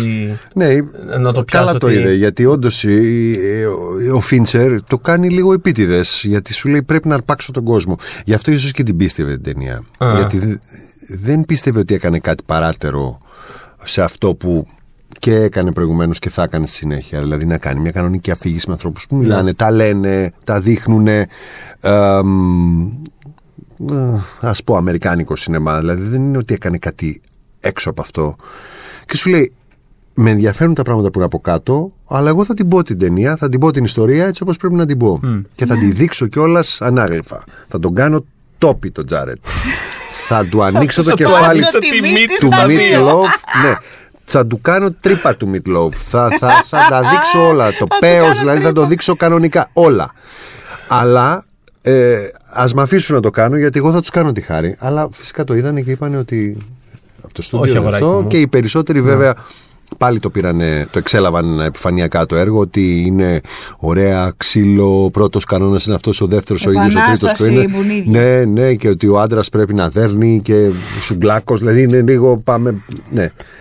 Κάτς δηλαδή κανονικό. Ακόμα όμως και το στούντιο τελικά δικαιώθηκε γιατί η ταινία απέκτησε δεύτερη ζωή μέσα από τους Δικαιώθηκε το πολίτες. στούντιο; Θα σου πω, Α. από τα DVD. Γιατί το στούντιο στην τελική αυτό το αφορούσε Α, να βγάλει δικαιώθηκε τι, χρήματα. εννοείς καθαρά ότι έβγαλε τα λεφτά από αυτή. Τελικά ναι, τελικά ναι, γιατί ε, ξαναλέω δεύτερη ζωή μέσα από τα Τζάμπα τα κυκλοφορία. βρυσίδια. Τζάμπα τα βρυσίδια γιατί έβγαλε, ε, έτσι έγινε η ταινία, το Fight Club ε, στην Αμερική τουλάχιστον, έγινε έτσι μέσω, έγινε αυτό που, έγινε, που είναι σήμερα μέσω της τεράστιας κυκλοφορίας τελικά Ενώ που είχε τον στα Orbit DVD. δεν τα κατάφερε. Τον Orbit όχι. Πε- Περιμένει να ανακαλυφθεί στο μέλλον. Ίσως σε 10 χρόνια. Το Πλούτονας ούτε. Θα Κακομοίρης. σε φωνάξουμε όταν κάνουμε Ο ένα Eddie Murphy, αφιέρωμα στον στη- Eddie Murphy. στον Eddie Murphy. στο τι έχει, τι έχει βυθίσει ο Έντι Μέρφυ από στούντιο; έχει κάνει επιτυχίες, αλλά έχει κάνει και αποτυχίες ο Έντι Μέρφυ. Ένα φανταστικό podcast θα ήταν, αν το κάνουμε ποτέ θα σε ξανακαλέσουμε γιατί έχουμε συζητήσει για αυτό το πράγμα. Είναι για τον Τζέραλ τον Μπάτλερ. Έχουμε κάνει Gerald κανονική Butler. συζήτηση, δεν θα το θυμάσαι, μέσα σε ταξί να μου Στη Νέα εξηγήσεις εσύ Υόρκη. το skyline του Μανχάταν Ναι. και ταυτόχρονα να, να μιλάμε και να λέμε ότι ο, Τζάρε- ο Τζέραλτ, συγγνώμη, Μπάτλερ νιώθει μάλλον ότι οφείλει να παίζει σε ό,τι χειρότερο. Έτσι σου είχα πει. Το- Ναι, το- ο- πω, ναι, πω, ναι, τι έχει εντάξει. παίξει κι αυτός. Ο γλυκός Καλά, μου αυτός όμως δεν, πραγματικά. είναι- δεν έχει κλείσει κάστρα που λένε. Δεν Σαν έχει την Eva κλείσει. Green που Όχι. λέγαμε προηγουμένως, η οποία είναι σαν να έχει κάνει όρκο καριέρας να παίζει μόνο στις χειρότερες ταινίες που είναι δυνατόν να παίξει. Και επειδή μου αρέσει πάρα πολύ, είμαι αναγκασμένος να τις βλέπω όλες. Μισό λεπτό, μισό λεπτό, κάτσε τώρα. Μην μου Κάτσε τα παιδί μου. μπερδεύεις τα Πα, πα, πα, πράγματα. πα, Πα, πα, πα. Σ' αρέσει επειδή είναι καλή ηθοποιό. Ναι, Μ' αρέσει ναι, ναι, πάρα ναι. πολύ επειδή είναι και καλυθοποιός και επειδή είναι αδιανόητη παρουσία. Γιατί λέμε και όλες τις Εγώ διαστάσεις νόμιζα, που- ε, ξέρεις τι, με, με, μου προξενεί ε, Μια σαστιμάρα. η αντίδρασή σου. Για γιατί, την Eva Green. Θα σου πω, γιατί δεν έχω καταλάβει ότι θε, θεωρείται από κάποιον μη καλή ηθοποιός. Δηλαδή φαντάσου για μένα είναι ένα είδωλο. Έχω δει ε, τα- τρελά σκουπίδια, όχι Έχω μόνο δει κι στις εγώ τρελά ταινίες. σκουπίδια. Εγώ έχω ακολουθήσει και στα σκουπίδια της και στην τηλεόραση, παιδιά. Έτσι. Γιατί το Penny Dreadful βλεπόταν μια χαρά, με εξαίρεση την τελευταία σεζόν, αλλά όποιος αφιέρωσε στο και πέντε λεπτά της ζωής του να δει το κάμελο σαν και εμένα, έκλαιγε στο μαξιλάρι του. Για, Τώρα. και όλα αυτά για την Eva Green. Δεν να σου πω, δεν είχα Και όλα καταλάβει. αυτά για την Eva Green. Έχω Εγώ την δει- ακούω όταν μιλάει. Έχω δει ταινία Τα λέει. Ό- όχι, ε, θα που σας είχε εξηγήσω. λικάρει, γιατί δεν θα ερχόταν όχι στην Ελλάδα, πουθενά δεν θα ερχόταν. Το The Womb, αν θυμάσαι με το Matt Smith, το οποίο Βεβαίως. κυκλοφόρησε κάποια Το The στιγμή Womb, δεν αιώνες θυμάμαι. μετά από την πραγματική του παραγωγή. Και μιλάμε, το είχα δει, ε, το κατεβρί, είχε, υπήρχε ένα link, Χριστέ μου ένα τώρα, λέω τώρα εδώ είμαστε και το κατεβάζω, φαντάσου δίψα, με, με ρωσικό dubbing. Τόσο πολύ θέλω να, να βλέπω Με την Eva ρωσικό Green. Dubbing μεταγλωτισμό. αυτό. Ναι, βέβαια. Τόσο πολύ θέλω να βλέπω Εγώ την Eva όταν Green. ακούω ηθοποιούς, όταν βλέπω ηθοποιούς και ακούω τι λένε, Ναι. μετράω τις λέξεις τους, πάω να πει ότι κάτι δεν πάει καλά. Πρωταθλήτρια σε αυτό είναι η Σαλότ Γκενσμπούρ. Independence Day. Τα Ναι. ακούω Χανόταν αυτό. ο κόσμος και Ναι, ναι, ναι. μέτραγε την, την Δεν Οξφορδιανή υπήρχε. την προφορά. Ισχύει, ισχύει. Λέγε- Διάβαζε- διάβαζε ήταν από σαν να λέει, απέναντι- Τι συμβαίνει εδώ; σαν να ακούω, λέει το κάποιος. ακούω πάρα πολύ αυτό που Δηλαδή λέει. λέει ο άλλος, για να το κάνω στα ελληνικά, γιατί δεν κάνει τώρα να μιλάμε αγγλικά. Ήταν σαν να είμαστε εμείς και να γίνεται χαμός εδώ πέρα, να λένε εγκαταλείψτε το στούντιο. Και να λένε «Ε, ε, ε, τρέχα γρήγορα, πάμε να βρούμε την πόρτα κλπ. Χάνουμε τα λόγια μας. Και αυτή έλεγε, Η πόρτα του στούντιο ανοίγει από δεξιά το πόμολο ή από αριστερά. Έτσι την άκουγα. Απόλυτο δίκιο. Η Έχει Εύα αλήθεια Γκριν, απόλυτο η δίκιο. οποία δεν, δεν δικαιολογείται γιατί είναι αγγλογαλόφωνη. έτσι. Ναι, έχει και το- τα δύο. γι' αυτό η είναι μαμά τόσο και ο μπαμπάς φοβερή έχει δύο προφορά. γλώσσες. Η Εύα Γκριν, η οποία επίσης κάτι μου λέει ότι είναι αγγλογαλόφωνη. Ναι. Ε, Δεν είναι; Ναι, είναι, είναι. Όχι μόνο την ακούω, αλλά τη βλέπω κιόλας να έρχεται την ερμηνεία της. Ναι. Για δες του Πολάνσκι, Ναι, ναι, το έχω δει. πώ η Βάμπ που ερμηνεύει πριν ανοίξει την πόρτα έχει ετοιμάσει το βλέμμα στην πρόβα. Μμ. Εμένα μου αρέσει πολύ αυτό όμως. Εγώ Φαντάσου, από με πίσω, ανάγκασε όταν- η Εύα να δω την ταινία του Πολάνσκι. Είναι δυνατόν. Ναι, ρε παιδί μου. Ναι, όχι, το ακούω αυτό Α, που δεν λες. θες να δεις ταινία του Πλέον Πολάνσκι. Όχι, όχι, όχι. Πλέον Ωραία. δεν υπάρχει λόγος να το κάνω αυτό στη ζωή μου, γιατί. Όλα Ε, εννοείς καλά. για Για, ηθικού για. λόγους; Ναι, δεν μπορώ, πια ενοχλούμε. Καλά. Πλέον Αυτό ενοχλούμε. είναι μια άλλη, ένα άλλο Ου, podcast. δεν το Άλλο. συζητάω. Όταν αυτό το βλέπεις podcast. όμως την νούγια της ραφέ, μάλλον τις ραφές της ερμηνείας Μμ. Ναι, και σε δεν πετάει ξεχνιέσαι έξω. μέσα από αυτές ή δεν είναι τόσο ιδιοφυής όπως η Μέλη Στριπ που ξέρεις ότι είναι η Μέλη Στριπ. Απλά νιώθω ότι αυτή Αλλά κάνει ένα. φεύγει. Νιώθω, νιώθω ότι κάνει ένα over the top πράγμα το οποίο κάπως περικυκλώνει ακόμα και την ίδια την ταινία. Πώς να το μπορώ να το Ναι, περιγράψω. δεν είναι η με Θήντα λόγια. Μπάρα που παίζει το Δεν είναι δεκικό- ποιος; η- η εξπρεσιονίστρια Θήντα Μπάρα Αμερικάνα το, που έπαιζε το 20 Είναι με λίγο έντονο. τώρα που το λες. Ε, ναι, θα μπορούσε Έτσι να τη είναι. χαρακτηρίζω από εδώ και πέρα. Είσαι τα Θήντα πάντα. Μπάρα. Μια βάμπ Ε, μιας ξεχασμένης εποχής. Τέλος πάντων. Παιδιά, εγώ Νομίζω- όπως θα έλεγε και κάποιος που δεν θέλει να σας δώσει και πολύ σημασία, σας Ναι. ακούω. Ε, νομίζω μετά από αυτή την ε, αναλυτική περιγραφή της, ε, του, των, ε, της τεχνικής ε, ερμηνείας της ε, Eva Green Ναι, διότι ας Ε, είμαστε ε, ρεαλιστές. Μπορούμε να μιλάμε για δημιουργούς, σκηνοθέτες, σεναριογράφου, θέματα κλπ. Αλλά αυτούς που βλέπουμε τελικά και που μας αγγίζουν είναι οι... τα δοχεία. Είναι οι ηθοποιοί. τα χρώματα. Τα δοχεία. Τα χρώματα της παλέτας. Ακριβώς. Δηλαδή οι ηθοποιοί μας μεταφέρουν αυτό που, Ναι. που τελικά όλοι θέλουν να δημιουργήσουν. Άρα λοιπόν αυτούς και να θε, μην θέλουμε και να μην τους αγαπάμε και να μην τα. Τους έχουμε φάει στη μάπα μερικούς από αυτούς. Έχουμε δει τόσες πολλές φορές που λίγο αναλυτική ικανότητα να έχει κανείς μπορεί να τους πιάσει να τους ξετινάξει. Ναι. Ή να πει ότι μη μου τους ακουμπάτε. Ένα, δύο, τρεις, τους έχω θεούς. Γιατί με πιάνουν εμένα προσωπικά, με αγγίζουν. Αλλά και αυτό πρέπει λίγο να το εξηγήσει εφόσον έχεις ένα μικρόφωνο Σωστό, μπροστά. σωστό. Κάτι Ακριβώς. πρέπει να πεις ότι και είναι ναι, δεν μπορώ να το αφήσω. θα πάω να δω το sequel των 300 επειδή η Eva Green έχει ένα storyline. 303 δηλαδή. Πήγαινε δες τους. Και την είχα κάνει και συνέντευξη για αυτή. Και δεν ήξερα τι να της πω και λέω. Και μιλάγαμε για άλλα. Εντάξει. Τα είναι και αυτό μια Πολύ προσέγγιση. fair enough, Πολύ Πολύ fair enough. Και πολύ πιο ευχάριστη από τότε με τους ονειροπόλους που τους είχαμε δει όλους αυτούς στη Βενετία και ήταν και ο Μάικλ Πιτ με κομμένα τα, το χέρι έτσι ήταν της μόδας να ψιλοχαρακέσαι ναι, ναι, ναι, ναι. του στείλω ότι Πολύ είμαι ωραία και μόδα, πάρα ναι. πολύ ναι πάρα πολύ είμαι και λίγο περιθωριακός Αμερικάνος μην νομίζετε. Είμαι ο καλός ο Πιτ. Ο σωστός πως είναι ο θάνατος στη Βενετία με τον άλλο Μπόγκαρτ Ναι. αυτό, εγώ είμαι ο καλός Πιτ, δηλαδή ο Πιτ για την Ευρώπη. Ενώ ο άλλος είναι, κατάλαβες τώρα, δεν αξίζει. Και ήταν εκεί λίγο μπερδεμένη η Εύα Γκριν. Ήταν του στυλ, εγώ ανήκω πού, ανήκω στο Μπερτολούτσι, στην τέχνη, στο σινεμά, στο εμπόριο. Είμαι τελικά τόσο σεξι, μήπως πρέπει να κουκουλωθώ, να μην φαίνομαι τόσο. Ναι. Ε, μετά αποφάσισε ότι είναι η Εύα Γκριν και είναι καλύτερα. και μετά το Και είμαστε όλοι Είναι καλύτερα. καλύτερα. Ή τουλάχιστον Όχι, εγώ είναι το πολύ γνωρίζω. ευχάριστη Very good. από κοντά. Μετά αποφάσισε ότι είναι η Eva Green. Μ' άρεσε πάρα πολύ αυτό. ναι. Ε, πα- πα- προκειμένου να περιμένει να της πούνε ποια είναι. Αυτό ακριβώς. Αυτό ακριβώς. Οπότε, από ό,τι κατάλαβα, ολοκληρώσαμε ναι, τη ολοκληρώσαμε. συζήση για το Fight Club. Με 10 λεπτά Ευχαριστούμε. ανάλυση για την Eva Green. Ε, Και, όπως και άλλα και φυσικά Keanu συμβαίνει. Reeves τα πάντα Ναι, χω- ναι. χωρέσανε, Keanu Reeves, wow. χωρέσαμε σε αυτό το podcast. Ο Βαρουφάκης Ε, από αυτό πρέπει να το πήρε, έτσι. Το περίφημο wow στον Dyson Bloom. που του λέει μόλις κατέστρεψε στην ε, Ευρώπη. Την και είπε ο Τρόικα, άλλος, ναι. Wow. Νομίζω ότι τελειώναμε με την Εύα Κρέν και τον Κιάνου Ρίβς, εσύ. Τελειώσαμε με το Fine Dutchman. Ευχαριστούμε πάρα πάρα πολύ για την τιμή που μας έκανες και τη φανταστική παρέα που μας Εγώ κράτησες. σας ευχαριστώ. Κάναμε την κουβέντα που δεν έχουμε κάνει ποτέ με έξω, αλλά είναι μια ωραία αφορμή να ξαναβρεθούμε. Εννοείται. Ε, εσείς μας βρίσκετε pop για τις δύσκολες ώρες στο oneman.gr, στο Spotify, στα iTunes και στο Castbox και το αφιέρωμα για το 1999 θα ολοκληρωθεί τον επόμενο Δεκέμβρη. When we making that sequel, motherfucker?